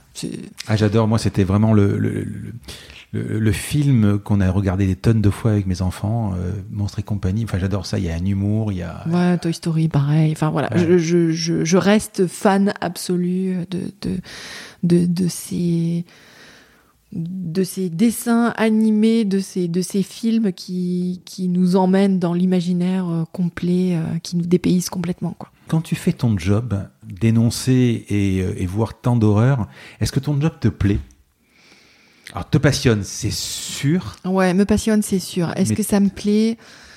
Je pense qu'il y a, enfin, on, on a la chance d'avoir beaucoup de soutien et du coup beaucoup de personnes qui euh, nous montrent, euh, en tout cas, nous disent que les, les actions qu'on mène, elles sont importantes pour, euh, pour elles. Ah, carrément, ouais. Voilà. Et du coup, ça nous pousse à continuer, mais euh, j'avoue qu'on pourrait s'en passer euh, très, très largement. Effectivement, comme tu le dis, on est confronté à des images, à des scènes de violence euh, qui, sont, qui sont dures à encaisser. Euh, et puis, euh, alors là, je te réponds, mais en vrai, euh, le fait d'aller dans les médias, de devoir prendre la parole publiquement, euh, c'est pas ma tasse de thé. Euh, et je dois pas mal prendre sur moi pour, pour y aller. Euh, ça me stresse beaucoup. J'ai peur d'avoir dit des bêtises, de pas avoir euh, suffisamment euh, euh, mis en avant euh, les, faits importants, justement, de façon à pouvoir toucher les gens et tout ça. Donc, euh, je, je, me mets pas mal la pression euh, par rapport à ça. Mais euh, voilà, mais enfin, je crois qu'il faut le faire. cool. quoi. Oui, oui, aujourd'hui c'était cool, mais je pense que je vais refaire cette interview dix fois en disant ah non, j'aurais dû amener euh, peut-être plutôt comme ça parce que là j'en ai pas assez dit sur tel ou tel sujet. Enfin voilà, je, je, je me connais. Est-ce que tu as peur de pas y arriver? Ouais, Hmm. oui, oui, mais tout le temps. Enfin, voilà. C'est et puis et puis j'ai le sentiment de pas y arriver. On tue encore aujourd'hui 3 millions d'animaux par jour dans les abattoirs. On calcule même pas le nombre de, de poissons euh, que ça concerne. Enfin, c'est juste. euh, C'est fou, j'ai lu un milliard par jour. Euh, c'est 1000 milliards par an euh, d'animaux aquatiques Mm. dans le monde. C'est 1 milliard d'animaux terrestres par an en France euh, qui y passent. Donc oui, oui, enfin c'est des chiffres qu'on peut même pas se rendre compte. On a été euh, 100, m- 100 milliards d'êtres humains à succéder sur Mm. Euh, sur la planète et on, On, en dit tue entre 80 et 1000 milliards. 120, ouais, c'est ça, ouais. Ouais, ouais, et on tue 1000 milliards d'animaux chaque année. Enfin, Mm. c'est- complètement, c'est ouais, c'est c'est tout simplement complètement dingue. Deux autres questions. Euh, Qu'est-ce qui te rend le plus fier de toi? C'est dur. Euh, Qu'est-ce qui me rend le plus fier en fait? Quand tu auras euh, 75 ans et que tu regarderas ta carrière, tu te diras euh, euh, j'ai fait ça. Bah, je, je pourrais dire que j'ai fait de mon mieux. Voilà. Enfin, mais je, je- ouais, oui, peut-être j'ai fait de mon mieux. Mhm. J'essaye au quotidien de faire de mon mieux dans dans, dans tout ce que j'entreprends, euh, dans, dans Bah, la route est longue encore. Voilà, mais euh, ouais, la route est longue euh, et et sera sans doute pas facile, c'est sûr. Je vais te poser la dernière question du podcast. Donc ce podcast s'appelle La combinaison parce que je cherche à comprendre la combinaison d'éléments qui a amené la personne que j'ai en face de moi, là où elle est. Quelle est la combinaison pour devenir Brigitte Gauthier? Du travail, du talent, des opportunités saisies, de la chance, de la résilience, de la persévérance ou un autre ingrédient auquel je n'aurais pas pensé ou le tout? Et je dirais la chance, euh, du travail très certainement, Euh, et un autre ingrédient, je dirais, ce sont mes enfants.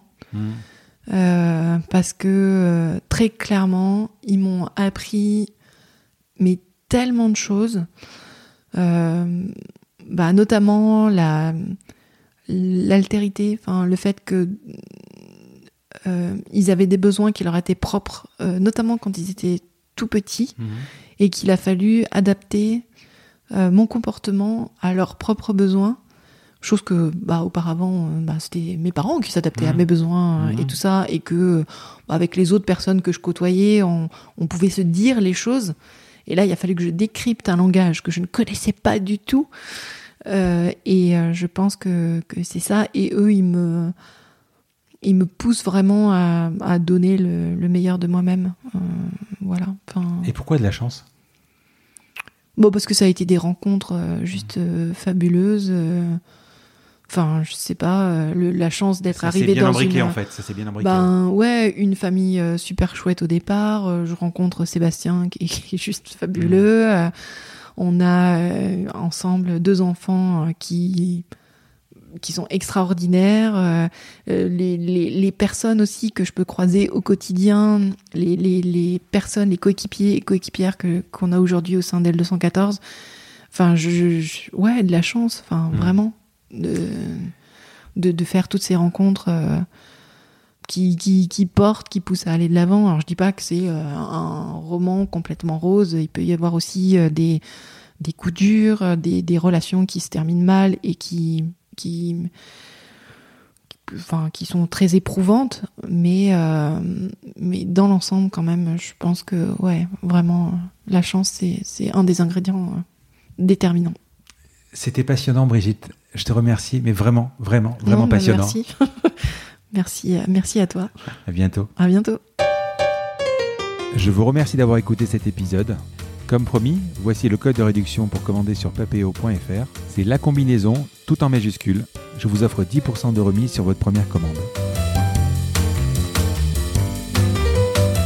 Parlez de ce podcast à vos amis ou à vos collègues de bureau. Partagez-le le plus possible. Abonnez-vous en cliquant sur le petit bouton s'abonner dans votre application mobile ou sur euh, votre ordinateur. Ainsi, vous serez averti dès qu'un nouvel épisode est en ligne. Je sillonne la France pour vous proposer de nouveaux invités. C'est vraiment beaucoup beaucoup de travail. Ce n'est pas mon métier, vous l'avez peut-être compris. C'est une passion que je pratique en dehors de mon job. Si vous avez apprécié cet épisode, dites-le moi avec des étoiles, 5 de préférence sur Apple Podcast, anciennement iTunes, et d'y ajouter un gentil commentaire, ça me fera plaisir. Ça me permettra également de remonter dans les classements. Et puis si vous n'êtes pas Apple, c'est pas grave, parlez-en autour de vous, partagez sur les réseaux sociaux, c'est prévu sur votre application de podcast préférée. Enfin, vous pouvez vous abonner sur lacombinaison.fr pour être averti dès qu'un nouvel épisode est en ligne. Je suis Frédéric Azoulay. N'hésitez pas à me faire remonter vos remarques, vos questions, mais aussi des invités que vous aimeriez entendre. Vous dis à bientôt.